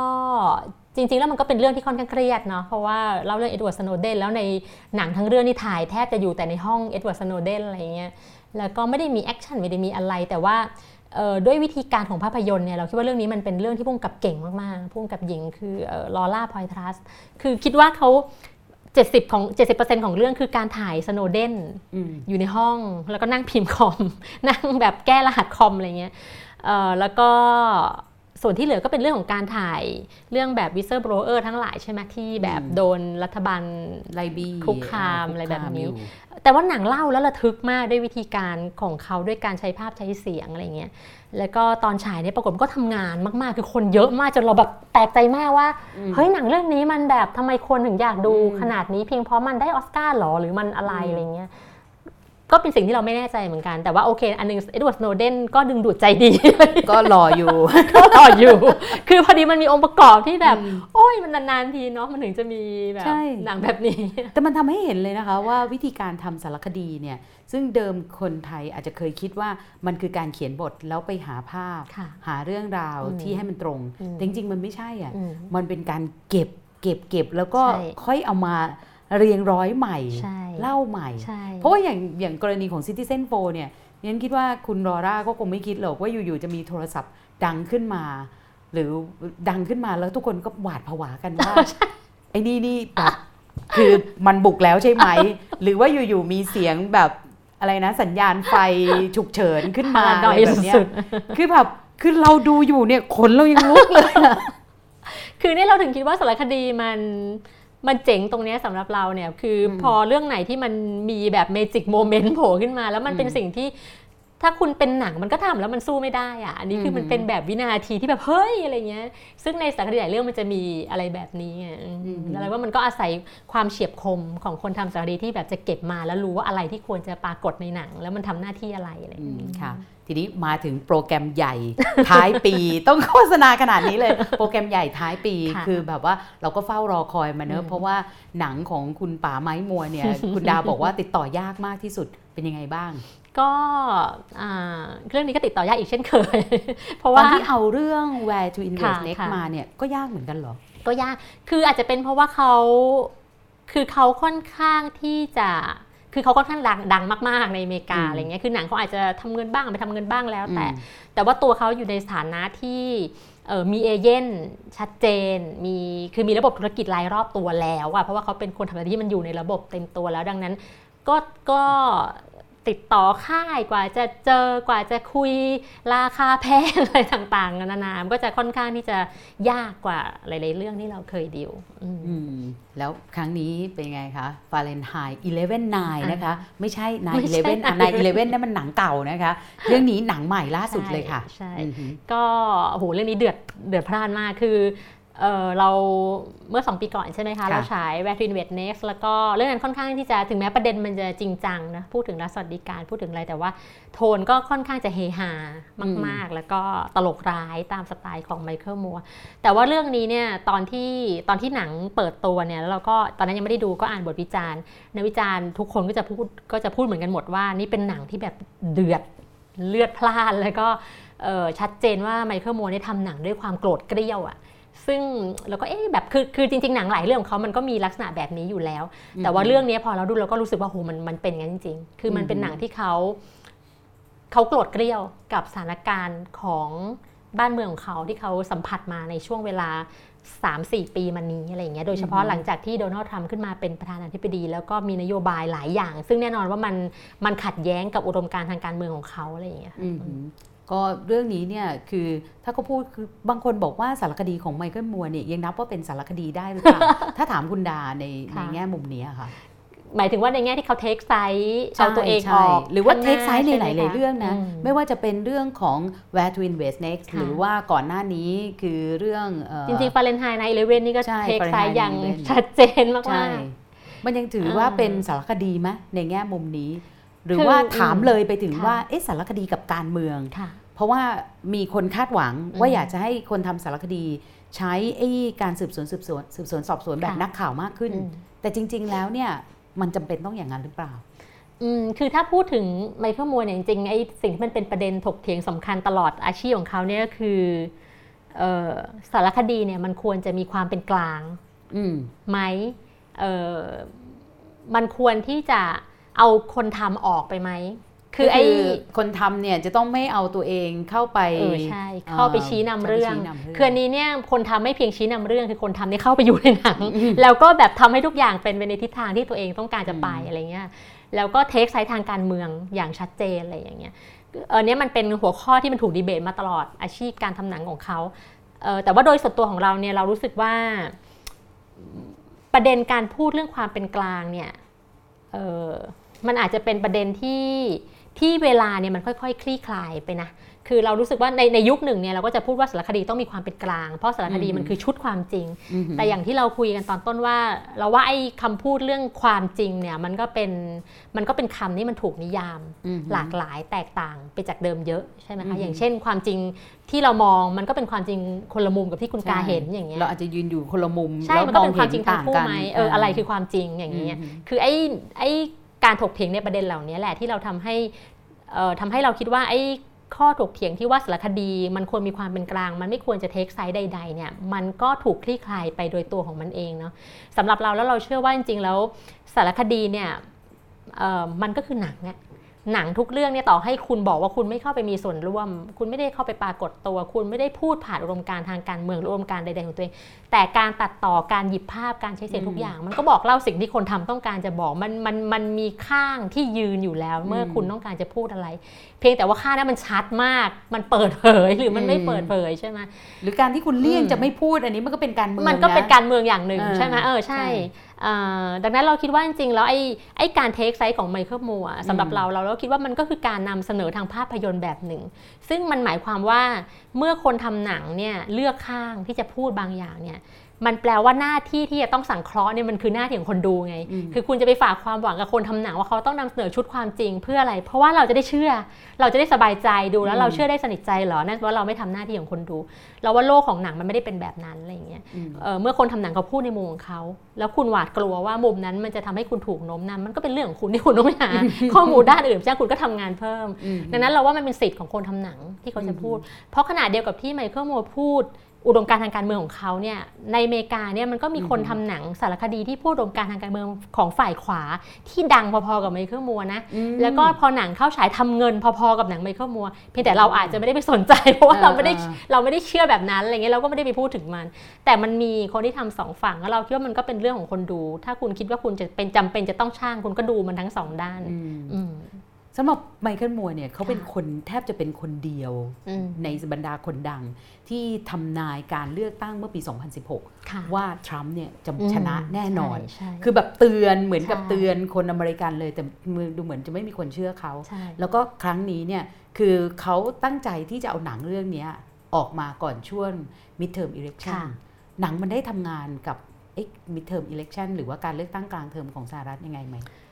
คือเราคิดว่าจริงๆตัวหนังเองเนี่ยมันอาจจะไม่ได้ทำงานในเชิงรูปธรรมนะ เพราะว่าเอาอือหือเอาจริงๆแล้วตัวหนังตอนที่ฉายในอเมริกาเนี่ยไม่ประสบความสำเร็จหนังเรื่องนี้อืมคือเอ่อฟาเรนไฮต์หรือเป็นไนเนี่ยคนดูน้อยแล้วก็ค่อนข้างจะผิดคาด คือออหือเรียกว่าหนังเจ๊งอะพูดง่ายอืมๆตอนฉายในอเมริกา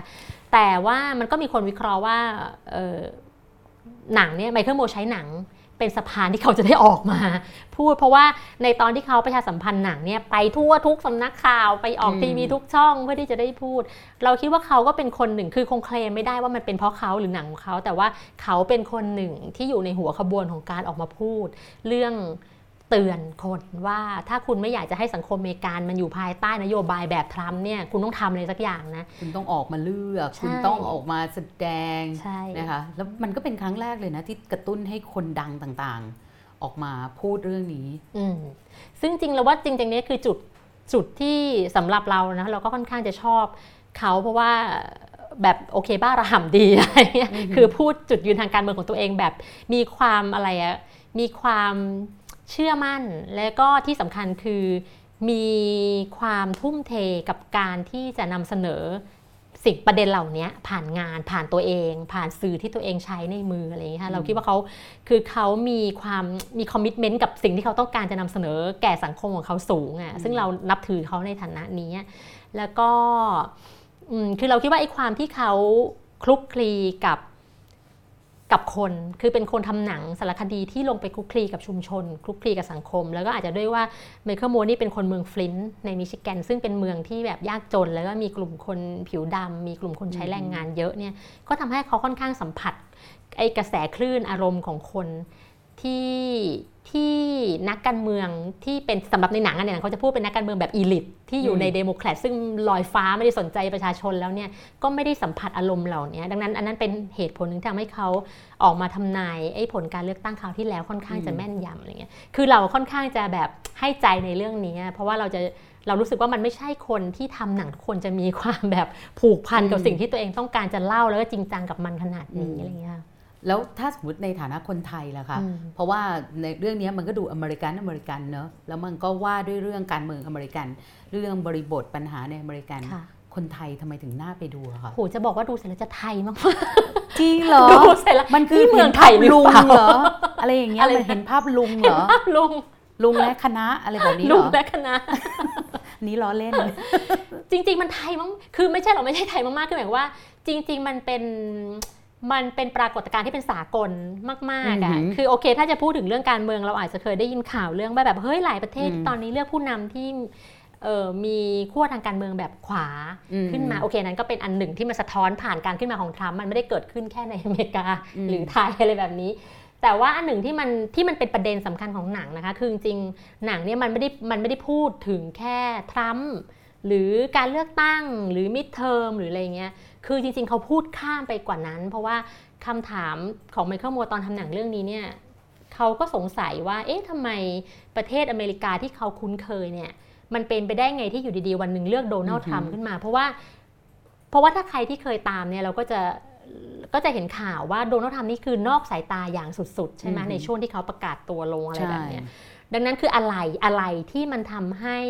โดนัลด์ทรัมป์ขึ้นมาอือหือชนะเลือกตั้งแล้วขึ้นมาเป็นประธานาธิบดี ไอ้อะไรอันนั้นนั่นแหละคือ คือสิ่งที่มันเป็นประเด็นสำคัญของหนัง อะไรในที่นี้มันไม่ได้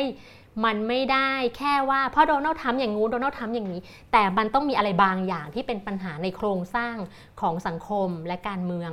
และเศรษฐกิจและความสัมพันธ์ระหว่างรัฐกับประชาชน มันต้องมีปัญหาอะไรบางอย่าง ที่ทำให้มันเกิดช่องเนี้ยและทำให้คนจำนวนหนึ่งรู้สึกว่าทรัมป์อาจจะเป็นคำตอบอืม แล้วเราว่าสิ่งเนี้ยมันคือแบบโหมันสบในบริบทได้หลายสังคมมาก ๆ มันต้องมีอะไรบางอย่างที่เราเมินที่เรามินฉมายสี่ห้าปีแล้วนะอืมแบบหรือเยก่อนสี่ห้าเปีหก่นอะไร4-5ล่ะปีที่มันนำมาสู่อะไรจุดแบบยนี้อ่าเนอะใช่งั้นจริง ๆ แล้วก็คือน่าไปดูนะคะ ซึ่งหนังจะเข้าเนี่ยก็สิ้นเดือนนี้ค่ะนะคะอะเดี๋ยวลองดูคำถาม ของท่านผู้ชมนะคะว่าเป็นยังไงบ้างวันนี้คึกคักเลยทีเดียวนะคะ เห็นตั้งคำถามกันมานะคะ ดูในไลฟ์เนี่ยโอ้โหแฟนคุณดาเยอะอันเนี้ยอืมมีด็อกขับออนทัวร์ไหมครับ ไปแต่ละภาค เออจะถามเรื่องนี้ด้วย เพราะว่าคือมันมีกระแสเนาะอย่างเช่น คนหัดใหญ่อยากดูหนังเรื่องนี้ค่ะอะไรอย่างเงี้ยค่ะมากดดันคุณดาในเพจ อะไรแบบเนี้ยเป็นยังไงบ้าง ก็เออ คือเบื้องต้นเนี่ยคือพื้นที่ฉายหลักๆ คือโรงหนัง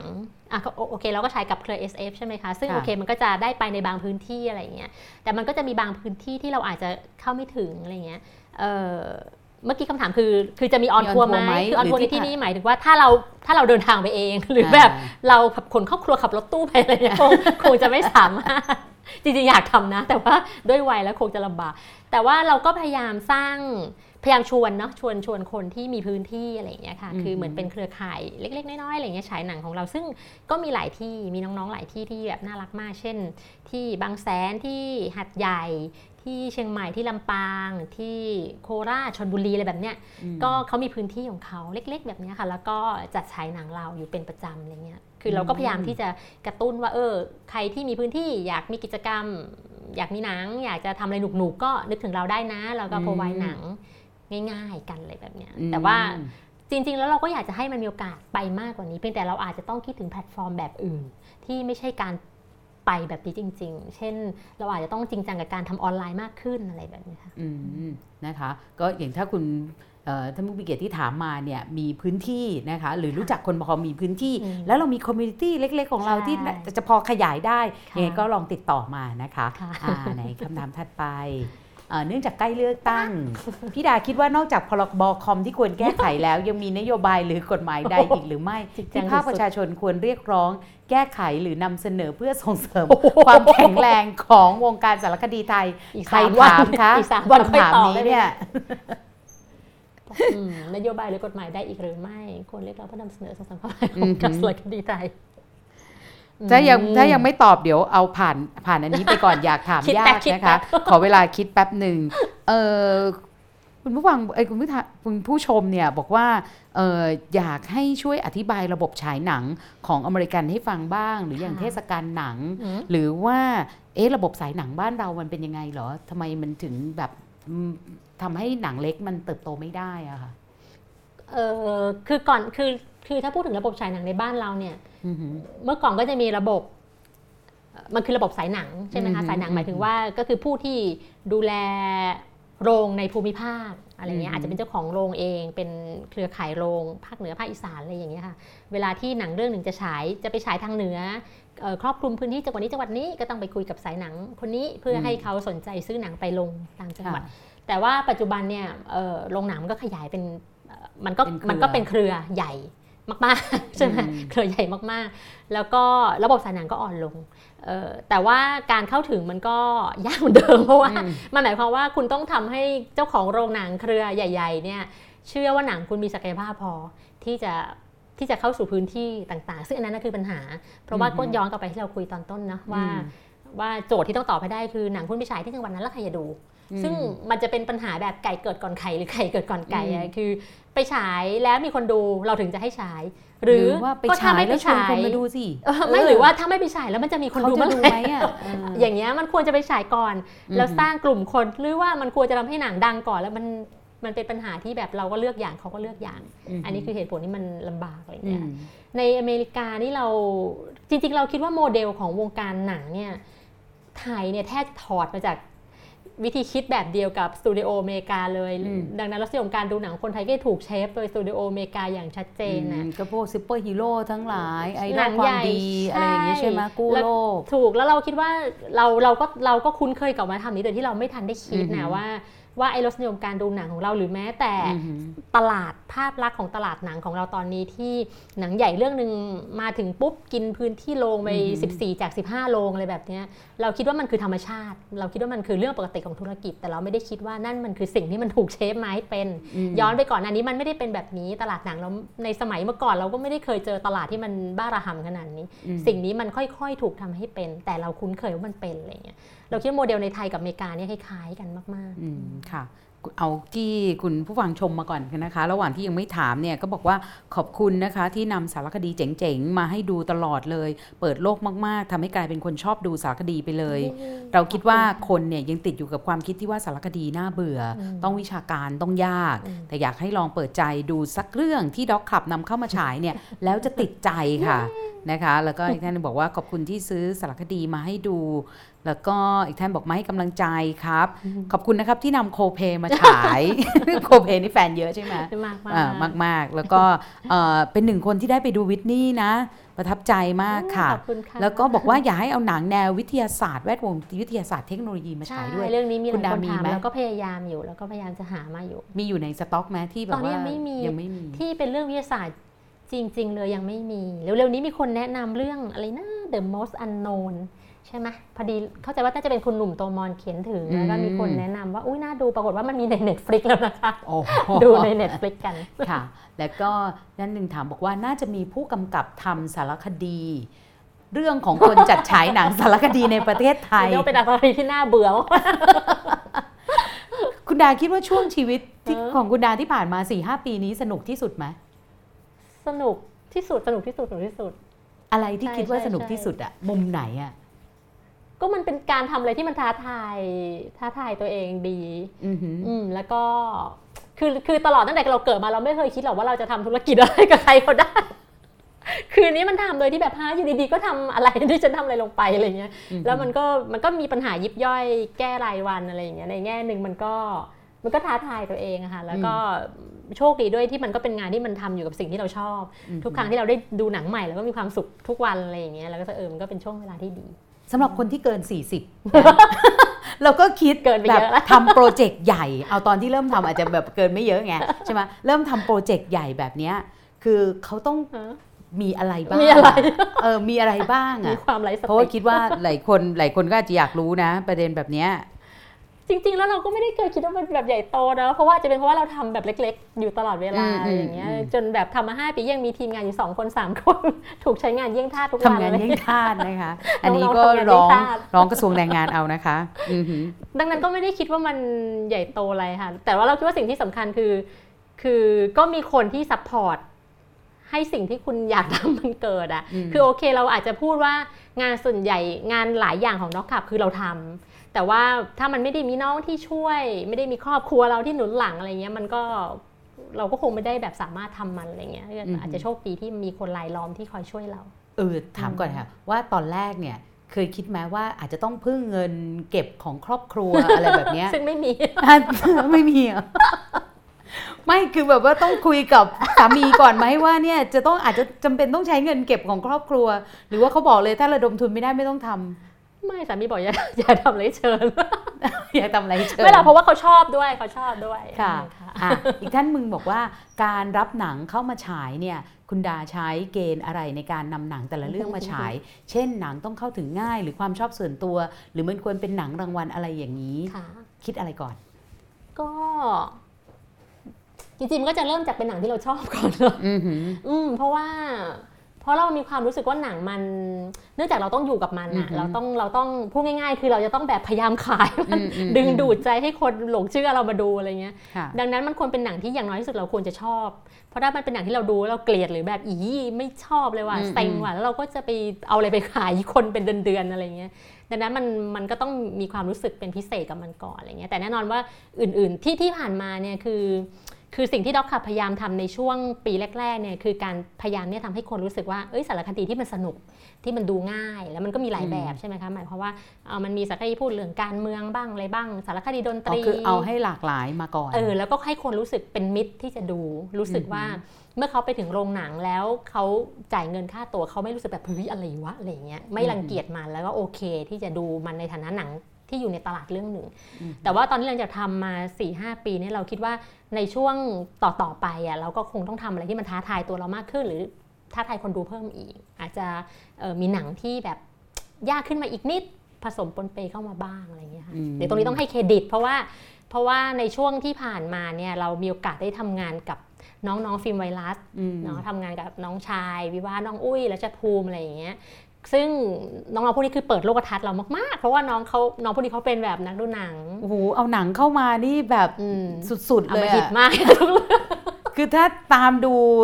บางวันเนี่ยเขาจัดฉายสามที่วิ่งตามเขาเนี่ยต้องตายแน่นอนเลยนะไม่คะรู้ไปเอาฐานดิที่ฉันหไปชาร์จรอขึ้นดูมาเอาสุดท้ายเลยแล้วกัน คือพี่ใช่ยังไม่อยากฆ่าตัวตายด้วยการดูหนังอะไรอย่างเงี้ใช่ยคือน้องๆกลุ่มนี้เขาจัดกิจกรรมหลากหลายอยู่แล้วอืมแล้วก็โชคดีช่วงค่ะปีที่ผ่านมาเราได้ทำกิจกรรมร่วมกับน้องๆหลายอืมครั้งอะไรเงี้ยครั้งนั้นก็ก็ค่อนข้างที่จะแบบมีความคิดร่วมกันว่า เดี๋ยวปีหน้าๆเราคงจะหาอะไรทำร่วมกันอีก แล้วก็เนี่ยเราก็จะต้อง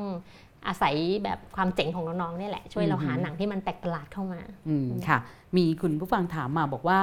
คิดว่าทำยังไงให้หนังสารคดีขายได้บอกคนช่วยบอกคนทำหนังหน่อย มันพอมีแบบคือเออเขาเรียกว่าสูตรสำเร็จมันอาจจะไม่มีค่ะแต่ว่าไอ้สูตรที่พอเอาไปใช้ได้ในระยะอืมเริ่มต้นอืมคือมีไหมขายในที่นี่หมายถึงขายแล้วมีคนมาดูใช่ไหมเช่นแบบอืมฉายใช่โรงแล้วคนมาดูอะไรใช่เงี้ยอืมอันนี้อันนี้ต้องต้องออกตัวก่อนว่านี่พูดแค่จากประสบการณ์เราเนาะมันอ่าฮะไม่ได้คำตอบสำหรับทุกคนหรือทุกเรื่อง คือเราคิดว่าอย่างน้อยที่สุดมันมันต้องมีมันมีประเด็น แน่นอนมันต้องมีประเด็นที่มันที่มันเชื่อมโยงกับคนน่ะเออเชื่อมโยงกับคนได้ในมิติใดๆก็ตาม คือ เราคิดว่าต้องหาคำตอบให้ได้ก่อนว่า คือถ้าพูดพูดง่าย ๆ คือว่ามันมีเหตุผลอะไรที่คนดูจะต้องอยากมาดู คือถ้าคิดย้อนจากมุมของคนดูเนี่ยเออการที่คนดูจะออกจากบ้านมาเดินทางมา แล้วก็ควักเงินซื้อตั๋วเนี่ย มันต้องมีอะไรบางอย่างที่ดึงดูดเขาแล้วเขารู้สึกว่ามันคุ้มค่าที่เขาจะมาดูสิ่งเนี้ยมันคืออะไรเงี้ยสำหรับเราเราคิดว่าโอเคสำหรับหนังตลาดมันอาจจะคือดาราคืออะไรได้สารพัดแต่สำหรับหนังสารคดี ซึ่งมันไม่ได้มีสิ่งเหล่านั้นเป็นจุดขายอะเราคิดว่าสิ่งที่มันที่มันดึงคนมาก็คือประเด็นที่มันทำงานกับเขา ซึ่งมันอาจจะเป็นประเด็นได้มากมายใช่ไหมแต่มันต้องมีสิ่งนั้นก่อน แล้วก็อันนั้นคือหมายถึงตัวหนัง ขณะเดียวกันคือกระบวนการทางการตลาดของมันที่จะทำให้มันเข้าไปอยู่ในความสนใจและการรับรู้ของคนก็เป็นเรื่องสำคัญ เราคิดว่าคนทำหนังจำนวนมากก็บางทีอาจจะไม่ได้นึกถึงสิ่งเนี้ยคือทำ product และแต่ไม่ได้นึกถึง marketing อืมที่จะเกิดขึ้นเพื่อให้ product มันขายได้อะไรเงี้ยเราว่าสิ่งนี้อาจจะต้องให้ความสำคัญมากขึ้น แล้วก็อาจจะต้องนึกวิธีการสื่อสาร วิธีการพูดจากับคนมองเห็นหน้าคนที่เราคิดว่าเขาควรจะเป็นคนดูของเราเพื่อที่จะพูดกับเขาอะไรเงี้ยอืมหรือว่าอย่างถ้าดูดูจากการทำงานของคุณดาจากเพจ Documentary Club ค่ะนะเราก็จะเห็นว่าถ้าเอาหนังเรื่องหนึ่งเข้ามาเนี่ยไม่ใช่บอกว่าฉายที่ไหนเมื่อไหร่อืมอย่างไรหรือเรื่องย่อค่ะแต่มันคือการดึงเอาประเด็นที่น่าสนใจของหนังอืมออกมา แล้วทำให้คนรู้สึกว่าโอ้ยมีประเด็นแบบนี้เหรอค่ะน่าสนใจจังเลย หรือแม้ค่ะแต่ดึงให้เรื่องเนี่ยมันโยงกับไอ สถานการณ์ปัจจุบันที่กำลังเป็นประเด็นอยู่นะคะค่ะซึ่งมันก็จะยิ่งใกล้ตัวมากยิ่งขึ้น ก็แบบนี้ก็อาจจะพอเหมือนกับคือทำ product ด้วยให้นึกถึงช่องทางการตลาดด้วย เป็นผู้ประกอบการในตัวอะไรแบบเนี้ยใช่เพราะว่าถึงที่สุดแล้วเราจะรู้จักหนังเรามากที่สุดอะเนาะใช่นะคะอ่ามีอีกท่านหนึ่งบอกว่าบทบาทของรัฐรัฐบาลในการ support คนทำหนังและสารคดีทางเลือกได้อย่างไรอืม เมื่อกี้เราก็พูดไปพอสมควรแล้วค่ะอยากจะให้เขา support อะไรบ้างที่ไม่ได้ทำอะไรเลย เออแล้วมีกองทุนนี่ มีกองทุนสื่อสร้างสรรค์อะไรแบบเนี้ยพอช่วยอะไรได้บ้างไหมเออได้อยู่แต่เพียงแต่เราคิดว่าคือการให้เงินทุนเนี่ยมันคือที่ผ่านมาเนี่ยเวลาที่เวลาที่รัฐจะจะช่วย โดยเฉพาะเวลาพูดถึงนโยบายที่มีต่อคนทำหนังอิสระแล้วเนี่ย รัฐก็จะมองเห็นอยู่ไม่กี่มิติไงเช่นก็จะนึกถึงอะกองทุนที่เราจะเห็นบ่อยที่สุดคือมกองทุนอืแต่คำถามก็คือว่าคนทำหนังจำนวนหนึ่งเนี่ยเขาไม่ได้ขาดทุนนะไม่ได้ขาดแคลนทุนอืมเขาสามารถหาทุนได้โอเคทุนก็เป็นปัจจัยสำคัญ แต่ทุนไม่ใช่อย่างเดียว บางทีไม่ใช่อย่างแรกไม่ใช่อย่างหลักเสมอไปด้วย แต่สิ่งที่วงจรธุรกิจของหนังมันจะเกิดได้เนี่ยต่อให้เป็นหนังนอกกระแสก็ต้องการระบบธุรกิจถูกปะ คือวงจรธุรกิจที่จะเกิดได้เนี่ยมันมีตั้งแต่ต้นจนปลายอะคือการให้ทุน การสนับสนุนการเอ่อทำ production การสนับสนุนการ distribution การมีพื้นที่การสร้างวัฒนธรรมคนดู การทำรายรอบ การให้ความรู้ การเปิดตลาดอะไรเงี้ยอืมมันมีองค์ประกอบสารพัดเลย ซึ่ง ซึ่งถ้าเราไปดูประเทศที่มีนโยบายสนับสนุนภาพยนตร์เนี่ยคือเขาอืมไม่ทำอย่างเดียว ไม่ใช่ตั้งกองทุนมาแล้วก็เอาเงินอืมแบ่งๆกันไปคนละ2 0 0 0 0 0 3 0 0 0 0ทำหนังเสร็จแล้วก็กระจัดกระจายหายอืมหมด แต่มันต้องคิดถึงรถแมประยะยาวอะว่า 15 ปีข้างหน้า เราต้องการที่จะเห็นวงการหนังสารคดีและอีกหนังอิสระไทยแข็งแรง สามารถอืมที่จะไปต่อสู้กับต่างประเทศสมมตินะนั่นคือรถแมพเนี่ยมันจะต้องทำอะไรบ้าง องค์ประกอบของการทำงานเนี่ยแต่ละขั้นตอนเนี่ยมันต้องการการสนับสนุนหมดไงให้ทุนให้นโยบายลดภาษีอืมเอ่ออะไรอะสร้างวัฒนธรรมคนดูหนังใช่สร้างเอะพื้นที่ไม่ใช่ว่ามีแต่มาสร้างห้างเยอะ แต่ว่าให้โรงหนังที่เป็นโรงหนังอาร์ตหรือว่าพื้นที่สำหรับใช่การคนไปฉายเนี่ยน้อยนะคะ หรือว่าเอ่อไม่แก้ปัญหาเรื่องการผูกขาดโรงหนัง หรือว่าพวกเครือใหญ่ๆ โอ้โห จะขยายเท่าไหร่ก็ได้แบบนี้เลย คือคือไอ้องค์ประกอบที่มันต้องการเนี่ยมันละเอียดคือ แม้แต่ในในประเทศที่ละเอียดมากๆเนี่ยคืออฮึคิดถึงกระทั่งการสร้างกลุ่มคนดูให้มีวัฒนธรรมการเสพภาพยนตร์ที่หลากหลายคุ้นเคยตั้งแต่เด็ก คือเอาภาพยนตร์ลงไปในหลักสูตรการเรียนของเด็กแบบเนี้ยอืมหรือว่าพาเด็กไปดูหนัง แล้วก็เอาหนังมาใช้เป็นส่วนหนึ่งของวิชาการเรียนการสอน คือเขาคิดถึงขนาดนี้ เพราะว่ามองผลที่มันเกิดขึ้นระยะยาว มันไม่ใช่การสร้าง product ขอให้มันเกิดเกิดขึ้นมา แต่ว่ามันคือการสร้างคนสร้างวัฒนธรรมไงอืมอืมค่ะ ก็มีคำถามหนึ่งนะคะ บอกว่าไมค์มัวเนี่ยเคยบอกว่าสารคดีเนี่ยเสียงสำคัญกว่าภาพ คุณดาคิดอย่างนั้นไหมนะคะ คือเราคิดว่าตอนที่ตอนที่ไมเคิล มัวร์เขาให้สัมภาษณ์นี้คือเขาพูดในแง่ production เนาะเขาเราคิดว่าเขาไม่ได้พูดในแง่สุนทรียศาสตร์ ว่าสารคดีมีเสียงก็พออืมไม่ต้องมีอืมภาพเขาพูดในเชิง production ว่าเอ่อสารคดีเมื่อก่อนเนี่ยเนื่องจากว่าคนทำเนี่ยโดยมากก็ไม่ได้เป็นแบบกองกองใหญ่แล้วก็บางทีไม่ได้มีอุปกรณ์แบบหรูหราเหมือนหนังอืมปกติ ดังนั้นคือเวลาไปถ่ายเนี่ยก็ ให้ความสำคัญกับเสียงน้อยเกินไป คือมัวแต่อืมคิดถึงภาพที่มันปรากฏแต่ว่าเสียงแย่อะไรแบบเนี้ยอืมเขาเราว่าเขาพูดถึงในแง่โปรดักชันอืมดังนั้นจริง ๆ คือเขาพูดว่าเสียงสำคัญมากเพราะว่าถ้าคุณถ่ายภาพมาได้แล้วเสียงมันไม่ได้เนี่ยมันทำงานอะไรแทบไม่ได้สำโดยเฉพาะสำหรับสารคดีที่มีเนื้อหาที่สื่อสารผ่านการพูด หรือสื่อสารผ่านการพูดคุยกับบุคคลอะไรแบบเนี้ยค่ะอืมแต่เราคิดปัญหาเหล่านี้ปัจจุบันมันน้อยลงไปแล้ว เพราะว่าเพราะว่า คุณภาพเรื่องอุปกรณ์ใช่การอัดเสียงการถ่ายทุกวันนี้มันพัฒนาไปเยอะ คือทั้งเสียงทั้งภาพเนี่ยตอนนี้มันก็มาหมดเนอะค่ะซึ่งถ้าสารคดีเรื่องหนึ่งที่อยากจะพูดถึงเรื่องเสียงเนี่ยต้องไปดูโคดะใช่ไหมอืมอืมอะคุณดาพูดถึงสักหน่อยริวอิจิใช่สากาโมโตะอันนั้นเป็นเป็นสารคดีที่เออก็เป็นเรื่องของคุณริวอิจิ ซากาโมโตะ เป็น composer ชาวญี่ปุ่นอืมระดับโลกนะคะ ที่หลายคนก็อาจจะคุ้นเคยกับสกอร์ที่เขาทำให้กับหนังดังๆ หลายเรื่องเนาะอย่างเช่น Last Emperor Sheltering Sky หรือเอ่อเยอะมากอะทำมาจนถึง The Revenant อะไรแบบเนี้ยก็หนังเรื่องนี้เนี่ยก็เออนี่ก็เป็นเรื่องเซอร์ไพรส์เรื่องหนึ่งเหมือนกัน คือตอนที่มาฉายเนี่ยจริงๆหนังมันค่อนข้างจะนิ่งๆ เป็นหนังญี่ปุ่นนะคะแล้วก็จริงๆเป็นหนังเล็ก ๆ แหละ แล้วเป็นหนังที่มีแต่เขาพูดอยู่คนเดียวโอ้ใช่เลยนะ คือตกใจมากอะว่าหนังที่พูดแต่เขาอยู่คนเดียวแล้วทำไมฉันถึงแบบถูกมนต์สะกดอยู่กับหน้า แล้วก็เสียงของผู้ชายคนนี้แล้วก็เสียงประกอบที่เขาทำอืดอาร์ตอืดอาร์ตอะไรขึ้นมาอะไรอย่างเงี้ยคือเรื่องเนี้ยมันมีมันมีคนหนึ่งที่รีวิวดีมากคือบางคนก็จะบอกว่าเฮ้ยหนังแบบตามเขาคนเดียวไม่มีแม้กระทั่งจะถาม subject อื่น ๆ ให้พูดถึงความอืมยิ่งใหญ่ของเขาเลยไม่มีเลย ตามอยู่คนเดียวเนี่ยแล้วก็เล่าแบบเหมือนถ่ายไปเรื่อย แล้วก็เอามาร้อยๆไปให้มันเสร็จๆเป็นหนังอะไรเงี้ย แต่ว่ามีคนหนึ่งเขียนรีวิวดีแล้วเราค่อนข้างเห็นด้วยมากๆ คือเขาบอกว่าคือคนทำหนังเรื่องเนี้ยคือหนังศิลปินหนังที่พูดถึงศิลปินจำนวนหนึ่งเนี่ยเอ่อแน่นอนเราอาจจะเราอาจจะเคยเห็นหนังที่พูดถึงชีวิตศิลปิน แล้วก็ขุดด้านมืดมาพูดอืมให้เห็นอืมอะไรต่างๆ แต่มันก็จะมีหนังที่พูดถึงศิลปิน หรือบุคคลต้นแบบจำนวนหนึ่งที่คนทำเนี่ยมีความรักในตัวศิลปินคนนั้นอย่างจริง ๆ แล้วก็แล้วก็ต้องการที่จะถ่ายทอดไอ้ความรักของเขาออกมา เรื่องนี้คือเรื่องหนึ่งในนั้น ซึ่งเห็นได้ชัดว่าคนที่ทำเนี่ยมีความรักในงานของริวจิ แล้วก็เหมือนกับไปคลุกคลีแล้วก็รักริวจิ รักทัศนคติต่างๆ ดังนั้นหนังเนี่ยมันก็พาเราเข้าไปตามติดใกล้ชิด คุณลุงคนนี้ค่ะ แล้วก็เราก็จะเห็นวิถีชีวิตของเขาเห็นความอ่อนโยนในชีวิตประจำวันของเขา เห็นห้องของเขา เห็นเครื่องดนตรีวิธีการทำเสียงประหลาดๆของเขาอะไรเงี้ย เรารู้สึกว่าหนังมันหนังสารคดีที่เป็นหนังชีวประวัติจำนวนหนึ่งจะมีท่าทีแบบนี้คือเล็กใกล้ชิด แล้วก็เน้นความผูกพันทางอารมณ์ระหว่างคนกับ subject อืมเรื่องนี้ปรากฏว่าตอนฉายก็เป็นหนังที่ประสบความสำเร็จมากเรื่องหนึ่งเนาะแล้วก็แล้วก็เป็นเรื่องที่แปลกมากคือ คือปกติหนังเนี่ยวงจรของหนังเวลาเข้าฉายเนี่ยมันจะได้เงินช่วงต้น แล้วก็อะอาจจะเสาร์อาทิตย์ขึ้นมาอีกทีแล้วก็ค่อยๆลง แต่เรื่องนี้เป็นเรื่องที่ตอนเปิดตัวเปิดมากลางๆ แต่ตลอดทั้งโปรแกรมคือได้เงิน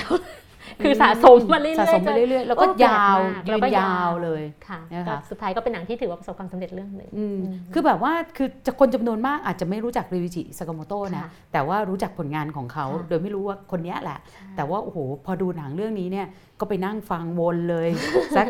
หนึ่งอาทิตย์นะคะก็ยังวนอยู่เลยยังรู้สึกประทับใจอยู่นะคะค่ะอ่าเดี๋ยวนะคะ แล้วเดี๋ยวต้องเอากลับไปอีกคำถามยากแรกสุดด้วยนะ ยังไงคุณดาก็ต้องตอบคำถามนั้นให้ได้ อันนี้สารคดีในรูปแบบรายการโทรทัศน์ ภาพยนตร์สารคดีมีจุดเด่นจุดด้อยต่างกันยังไงทำไมในไทยเนี่ยการทำสารคดีในทีวี กับสารคดีที่ฉายในโรงถึงแยกกันชัดเจน ถ้าเปรียบกับสื่อต่างประเทศ เช่น BBC ที่ผลิตทั้งสารคดีแบบทีวี แล้วก็ภาพยนตร์ ใช่เป็นเป็นประเด็นที่ที่เราก็สนใจแล้วก็สงสัยเหมือนกันค่ะ คือ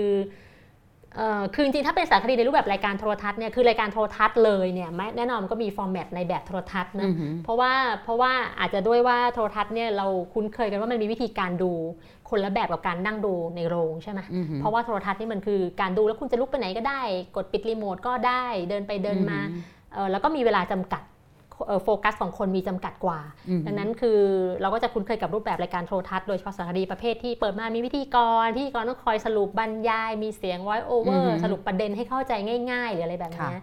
ขณะที่สารคดีในแบบภาพยนตร์มันก็คือภาพยนตร์ มันก็คือใช้วิธีการอือหือทางภาพและเสียงแบบภาพยนตร์ค่อยๆโน้มนำคนให้เกิดความรู้สึกตามอะไรอย่างเงี้ยค่ะเอ่อแต่เราคิดว่าในปัจจุบันเนี่ยที่พฤติกรรมการชม แล้วก็ฟอร์แมตของสื่อเนี่ยมันหลอมละลายเข้าหากันเช่น เราก็ดูสารคดีเราดูหนังโรง ด้วยคอมพิวเตอร์ได้ด้วยมือถือได้เนี่ยไอ้ไอ้ธรรมชาติการชมที่มันแยกขาดจากกันระหว่างสื่อต่างประเภทเนี่ยมันก็หายไปเยอะ ดังนั้นคือจริงๆเราว่ารูปแบบของสารคดีในต่างประเทศมันก็จะเห็นความ เห็นความละลายเข้าหากันเยอะอืมแล้วแล้วแล้วก็โดยตัวสารคดีเองเนี่ยมันก็มีพัฒนาการของมันคือแน่นอนไอ้รายการโทรทัศน์ใน BBC อย่างที่ว่าเมื่อกี้ไอ้ประเภทพิหรืธีอแบบกรหรือแบบหรือแบบ Frontline ก็ยังมีไลน์เนี่ยเออคือ Frontline เนี่ยเดี๋ยวนี้ก็แทบจะคือคนบรรยายอย่างเงี้ยแทบไม่มีแล้วนะใช่ก็เป็นภาพยนตร์เป็นภาพยนตร์เลยแล้วก็ใช่แบบเนี่ยไอจังหวะหนังขึ้นลงเนี่ยคือมันคือหนังนั่นเองใช่นะคะคือเราคิดว่าจริงๆไอ้ไอ้ศิลปะของความภาพยนตร์ในในต่างประเทศเนี่ยมันค่อนข้างแข็งแรงแบบนี้แหละ แต่ว่าในไทยเนี่ย ฟอร์แมตการชมเนี่ยมันถูกแยกแบบเนี้ยอยู่เสมอ ซึ่งเราก็ยังนึกไม่ออกเหมือนกันว่ามันจะละลายเข้าหากันในตอนไหน จริง ๆ มันมีรายการเออรายการกลางเมืองในไทย PBS ใช่ไหมคะ ที่เรามีส่วนร่วมอยู่ด้วยเนี่ยก็พยายามที่จะคนทำสารคดีในรายการเนี้ก็ใช้วิธีการแบบภาพยนตร์ คือเราไม่ได้มีพิธีกรมาอะไรแบบเนี้ยแต่ว่ามันก็ยังไม่ได้เป็นกระแสหลักขึ้นมา แล้วเราคิดว่าจริงๆในฟรีทีวีในบ้านเราเนี่ยก็ยังสลัดภาพนี้ ไม่หลุดอะเช่นเราเคยไปเสนอหนังของด็อกคลับเนี่ยให้กับฟรีทีวีหลายช่องเนี่ยคนก็จะเอ่อผู้บริหารก็จะสงสัยว่าเฮ้ยคนจะดูเหรอมันเป็นหนังอะมันดูจริงเหรอยาวตั้งชั่วโมงกว่าคนไม่อยากดูหรอกอย่างเงี้ยเราก็ยังแบบเฮ้ยเขาดู Netflix กันแล้วนะเออแต่ว่าตอนฉายเคยฉายทางเนชั่นครั้งอ่าหนึ่งเนชั่นเคยลองอยู่ season หนึ่งแล้วเป็นยังไงช่วงนั้นผลผลตอบรับไม่ดีเหรอคะ ก็หลังจากนั้นเนชั่นก็ก็เอาออก น่าจะพอเป็นคำตอบได้ งั้นชอบถ้าแบบอยากจะให้ฉายช่องไหนไปกดดันช่องนั้น แล้วให้เขามาต่อคุณดานะคะ อ่า บอกว่าถ้าพี่ดาเป็นผู้กำกับสารคดีโดยไม่ติดขัดเรื่องงบหรือโปรดักชันอยากทำสารคดีเกี่ยวกับสังคมไทยในประเด็นอะไรอืมจริงๆมันเมื่มีอกี้เรื่องกำลังที่เรถามเลยนะเนี่ยจดไว้ด้วยบอกว่าอยากทำสารคดีเองไหมอืมมันมันมีประเด็นอยู่อยู่เหมือนกันค่ะที่เคยคิดอยากทำนะคะเอออยากทำเรื่องการศึกษา อันหนึงเป็นที่เราอยากทำมากๆเพราะว่าอาจจะเป็นเพราะเรามีลูกอะไรเงี้ยเราก็จะมีคำถามเรื่องเรื่องการศึกษาเรื่องระบบการศึกษาในระบบนอกระบบอะไรก็ช่าง เรารู้สึกว่ามันเป็นแบบลากปัญหาสำคัญมาก ๆ ของสังคมไทยในหลาย ๆ มิติเลยอะไรเงี้ยก็อยากทำเรื่องนี้ กับอีกอันหนึ่งที่จริง ๆ ตอนนี้สนใจมาก ๆ พยายามจะหาทางที่จะให้ตัวเองแบบมีพลังขึ้นมาที่จะทำคือเราอืมอยากทำสารคดีที่พูดถึงเรื่องรัฐสวัสดิการโอ้โหอืม เพราะว่าเราคิดว่ามันขอร้องเลยหรอให้ทำเลยขอให้ทำใช่ไหมขอร้องให้ทำคือเราคือเราว่ามันเป็นมันเป็นประเด็นที่น่าทำอะแล้วมันอือหือเป็นมันเป็นสิ่งที่น่าพูดน่าถูกพูดอย่างอย่างอย่างจริงจังต่อเนื่องพูดถึงจริงๆจังอือะอหือในบ้านเราอะไรอย่างเงี้ยค่ะอือหือนะคะ ถ้าจะทำสารคดีเรื่องวิกฤตการณ์การเมืองไทยโอ้โหตั้งแต่แต่ละคำถาม48 จนถึงปัจจุบันพล็อดหนังสารคดีในใจพี่ดาจะเป็นอย่างไร ตอบได้ไหม ตอบอะไรได้บ้างอะเนี่ยมีอะไรต่อจได้ริงบ้างเนี่ยๆจริงๆให้ไปดูฟาเรนไฮน์11 9 ก่อนนะคะ แล้วเดี๋ยวพอดสารคดีเนี่ย ทุกคนจะมีในใจแน่นอนเนี่ยเชื่ออย่างนั้นนะขอบคะคุณค่ะเข้าต้นเดือนนี้ค่ะ อ่า คุณดาดูหนังป๊อปบ่อยไหม และดูด้วยสายตาแบบไหนหืม ก็จริง ๆ หนังโดยรวมตอนนี้ดูดูไม่บ่อยมากแล้วแหละ เพราะว่าอาจจะเวลาในชีวิตมันไม่ได้มีมากมายแบบเมื่อก่อนอะไรเงี้ยเออแต่ในช่วงที่เราทำไบโอสโคปเราก็จะดูหนังด้วยสายตาของคนทำแบบทำสื่อเนาะแต่ว่าปัจจุบันเราก็ดูหนังเหมือนคนอื่นๆแหละ ดูหนังกับลูกดูหนังปกติทั่ว ๆ ไปอะไรเงี้ยเพียงแต่ว่าอันหนึ่งที่ อืมอันหนึ่งที่เราก็มันก็กลายเป็นข้อจำกัดของเราเหมือนกันคือว่าพอเรามาคลุกคลีกับหนังสารคดีเนี่ยอือหือมันก็เหมือนว่าเราก็จะมีความสนใจในหนังในหนัง fiction ปกติน้อยลงอะอือหือเพราะมันเหมือนเราจะมีความรู้สึกว่าเฮ้ยหนังสารคดีที่มันเล่าเรื่องที่น่าทึ่งในโลกนี้ที่มัน เป็นเรื่องของคนจริง ๆ เรื่องของสังคมจริง ๆ มันมีตั้งเยอะทำไมจะต้องมาดูหนังอะไรเนี่ยเขียนบทง่อยกระรอกขนาดนี้อะไรอย่างเงี้ยมันก็จะมี passion กับหนังปกติน้อยลงพอสมควรอืมอ่าเอาคำถามสุดยากนั้นนะคะนั่นคำถามคำถามสุดยากๆนั้นน่ะเอ่อมีป่ะคะหรือว่าเราตอบไปแล้ว เท่าที่อยู่ในวงการหนังมาตีโจทย์ ปัญหาวงการหนังสารคดีไทยอย่างไรอืมเนี่ หมายถึงว่าเหตุผลที่มันคำถพวกเยไม่เกิดเนี่ยเหรอคะคำถามพวกเนี้ยอาจารย์ปกป้องถามทั้งนั้นยากๆอภิปรัชญาหน้าม้าทั้งสิ้นอ่าอ้าวเอาเอาข้ามไปอย่างเร็วอ่าเมื่อในกี้ต่างประเทศอะเมื่อกี้เมื่อกี้ถามก่อนว่าไหมตอบโจทย์ทำไมถึงมันไม่มันถึงมันไม่ก้าวหน้า คือคือทำไมวงการหนังมันไม่เกิดเออใช่ไหมโดยเฉพาะวงการหนังสารคดีไทยอืมคือเราคิดว่ามัน มันมันจริงๆ มันจะคล้ายๆกับที่เมื่อกี้ตอบไปเงี้ยค่ะคือจริงๆ มันไม่ใช่แค่สารคดีหรอกวงการหนังอิสระหนังทั้งอิหมสดขระองไทนั่นยแหละอือหือก็ยังรุ่มรุ่มดอนดอนๆเหนื่อยกันทุกค่ะคนอะไรเงี้ยเราคิดว่ามันมันเป็นเรื่องของ มันเป็นเรื่องของการต้องสร้างอะอืมบางทีคนชอบพูดบอกว่าเฮ้ยก็ทำอืมหนังแบบนี้มาคนไม่ดูเนาะหนังอินดี้ไทย หรือหนังสารคดีไทยทำมาใครจะดูล่ะไม่ดูมันก็ต้องเจ๊งไปอะไรเงี้ยแต่เราคิดว่าไอ้วิธีคิดเนี้ยมันมันถูกแค่ครึ่งเดียว คืออีกครึ่งหนึ่งเนี่ยรสนิยมหรือความหลากหลายของเรามันเป็นสิ่งที่ต้องถูกสร้างขึ้นมาใช่เออวัฒนธรรมนะคะมันต้องถูกสร้างมันไม่ได้เกิดขึ้นมาด้วยตัวมันเองอือหืออ่า ในต่างประเทศสารคดีนักร้องนักแสดงเป็นที่นิยม ถ้าในไทยเนี่ยคุณดาคิดว่าชีวิตนักร้องคนไหนที่จะกลายมาเป็นสารคดีได้สนุกหืมป๋าเบิร์ดนี่แหละค่ะดิฉันคิดว่าน่าสนใจ เพราะว่าอยู่ในวงการมายาวนานเนอะน้องๆยังพยักหน้าเลย อะก็น่าสนใจก็น่าสนใจ คือถ้าคือเรื่องขถ้าองคนที่ถ้าผ่านพี่เบิร์ดช่วงแกเวลายอมให้ทำนะอืมคือเราว่าจริงๆชีวิตพี่เบิร์ดนี่แกผ่าน แกผ่านช่วงเวลาที่มันทัชประเด็นสังคมมาเป็นระยะใช่นะเพียงแต่ว่าแกอาจจะแบบไม่ได้แสดงออกมากใช่จริงน่าน่าสนใจแล้วก็เราก็คิดดูแล้วกันถ้าขนาดวิทนี่เนี่ยเขาเอาช่วงเวลาตั้งแต่สงครามอ่าวอะไรเนี่ยนะมาทาบกับชีวิตวิทนี่ได้ตลอดเนี่ยนะ พี่เบิร์ดของเราเนี่ยคือตั้งแต่นู่นเลยก่อนหน้าพฤษภาธมินอีกนะคะ ไล่จนมาถึงรัฐประหารครั้งที่ยาวที่สุดครั้งนี้เลยได้เลยนะคะ พี่อีกไล่อีกเรียนคนอีกคนพี่ดีก็ได้ครับพี่ดีก็ได้ค่ะเฉลียงนะคะ หรือจะเอาพี่ดีคนเดียวก็ได้ะคะน่าสนใจทีเดียวค่ะอ่าคุณดาคิดว่าวงการหนังกับวงการหนังสือบ้านเราเนี่ยอันไหนอาการหนักกว่ากันเพราะว่าเราว่าวงการหนังสือรุ่งเรืองกว่าเยอะนะคือเราว่าวงการคือวงการหนังสือเนี่ยมีลักอย่างน้อยเรา คิดว่ามันมีปัญหาการผูกขาดน้อยกว่าเนาะคือวงการหนังสือมันยังมีพื้นที่ของมันที่จะแบบหรือปะแล้วมันก็มีเอ้ยเดี๋ยวนี้มันก็จะมีลักษณะแบบ P to order อะไรอย่างเงี้อืยมใช่ไหมอืมแล้วก็เอออย่างเงี้ยได้ยังยังมียังพอมีช่องอะ แล้วถึงจะว่างานสัปดาห์หนังสือยังไงนะ มันก็เป็นช่วงที่ใช่คนทำหนังสืออิสระเนี่ยใช่มันพอเก็บเป็นกอบเป็นกำแล้วก็ใช่เอาไปเลี้ยงดูหล่อเลี้ยงแพชชั่นของตัวเองได้ใช่แต่หนังเนี่ยลำบากใช่นะวคะงการหนังนี่คือออฮึจริง ๆ มัน ตายตรงพื้นที่ของการ distribution นี่มันก็ไม่มีที่ให้ไปอือฮึแล้วอะให้คุณดาอ้าวตกลงว่า อันนี้ยังจะอีกเหรอ เนื่องจากใกล้เลือกตั้งพี่ดาคิดว่านอกจากพรบคอม ที่ควรแก้ไขแล้วยังมีนโยบายหรือกฎหมายใดอีก ที่ภาคประชาชนควรเรียกร้อง หรือแก้ไขนำเสนอ เพื่อส่งเสริมความแข็งแรงของวงการสารคดีไทย อืมคือคิดว่าหนึ่งอัน สักสองสามอย่างเนาะคะอย่างแรกอือฮึคือเราคิดว่าน่าจะเรียกร้องเรื่องปัญหาเรื่องการผูกขาดมของธุรกิจโรงหนังเนี่ยแหละ ซึ่งมันจะเป็นตัวแบบอันล็อกธุรกิจหนังในอีกหลาย ๆ ด้านเลย คือให้พรบแข่งขันทางการค้าทำงานอ่าใช่นะคะแก้ไขกฎหมายแล้วเนี่ยก็หัดไปทำงานซะ คือไม่ต้องรอคนร้องเรียน คุณคิดว่าเรื่องไหนเป็นประเด็นปัญหาให้ไปหยิบมาทำอะอืมนี่ขยายความให้นะ ไม่ได้เป็นความที่เห็นของดิฉันนะคะ อะอีกสักสองสามเรื่องอีกเรื่องอะไรอีก ก็คือเรื่องนโยบายการสนับสนุนอ่าจริงอือๆหืจอริง ๆ ไม่เฉพาะสารคดีอะค่ะก็นโยบายการสนับสนุนศิลปะ ภาคศิลปะวัฒนธรรมอืมโดยเฉพาะภาคศิลปะวัฒนธรรมของประชาชนเออซึ่งเราคิดว่ามันขาดการสนับสนุนอย่างเป็นระบบแบบมาก ๆ ไม่ใช่แค่เรื่องทุนนะอย่างที่พูดไปแล้ว แต่ว่าค่ะโดยรอบเลยอะไม่เคยมีอะไรเลยสักอย่างเดียว ค่ะ แล้วก็อะสักสองเรื่องนี้ใช่ไหมคะอะงั้นไม่มีคำถามแล้วเนอะ อ๋อเอาคำถามนี้อยากตอบไหม เขาบอกว่าเป็นคำถามที่คุณดาไปที่ไหนจะถูกถาม ฉะนั้นก็เอาซะหน่อยละกัน คุณธิดาเป็นอะไรกับอาจารย์ประเสริฐคะเป็นนายแพทย์ประเสริฐผลิตเป็นผลูลกพี่กาลูรกพิน้มองพ์ลูกพี่ลูกน้องอืมไม่ได้ลูกสาวนะคะไม่ใช่ทำไมทุกคนต้องคิดเป็นคุณพ่อด้วยนะคะ แบบเป็นถ้าดิฉันเป็นอาจารย์ประเสริฐจะโกรธมากนะคะอะคุณดาโฆษณาหน่อยว่าค่ะฟาเรนไฮต์11 9จะเข้าฉายเมื่อไหร่นะคะเอ่อเข้าฉายพฤหัสที่ 29พฤหัสหน้า ค่ะอือหือแล้วก็มีรอบแรกวันจันทร์ที่จะถึงเนี่ยจันทร์ที่ 26 ค่ะ แล้วหลังจากเป็นรอบแรก29 ไปก็จะฉายฉายที่ยาวไป SF ค่ะแล้วก็ที่ SF ที่ House ที่บางกอกสกินนิ่งรูมต่างจังหวัดล่ะคะ ต่างจังหวัดตอนนี้ยังไม่รู้แต่ว่าคิดว่าพื้นที่หลักๆเอ่อปักหลักๆที่ที่หนังด็อกคลับได้ไปก็น่าจะอย่างน้อยน่าจะมีเชียงใหม่อือเอ่หืออขอนแก่น ค่ะค่ะนะคะและถ้าสมมุติว่าวันที่ 29เ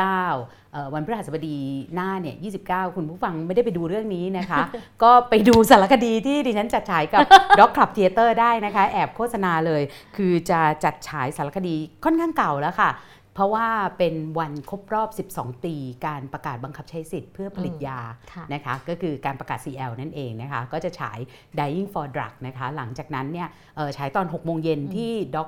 theater นะคะที่ Warehouse 30 แล้วหลังจากนั้นเนี่ยตอนสักประมาณทุ่มหนึ่งก็จะพูดคุยกับนายแพทย์มงคล ณ สงขลานะคะอดีตรัฐมนตรีว่าการกระทรวงสาธารณสุขนะคะอันนี้เนี่ยฉายฟรี นะคะก็ทอล์กฟังฟรีด้วยนะคะ แล้วก็ถ้าใครลงทะเบียนก่อนก็จะมีของที่ระลึกแจกด้วยนะคะ ก็สามารถไปลงทะเบียนได้ที่เพจ Dog Club Theater นะคะ วันนี้เนี่ยก็เรียกว่าสนุกสนานกันมาก ๆนะคะ คือคุยในฐานะเพื่อนด้วยนะ ถ้าสมมติว่าคุณผู้ฟังรู้สึกว่า อุ้ยใหญ่ผู้ดำเนินรายการเนี่ย คือแทรกตลอดเวลาเลยกรุณาทนนะคะ วันนี้นะคะต้องขอบคุณคุณธิดาผลิตผลการพิมพ์มาก ๆ นะคะ แล้วก็ขอลาไปก่อนค่ะ สวัสดีค่ะ สวัสดีค่ะ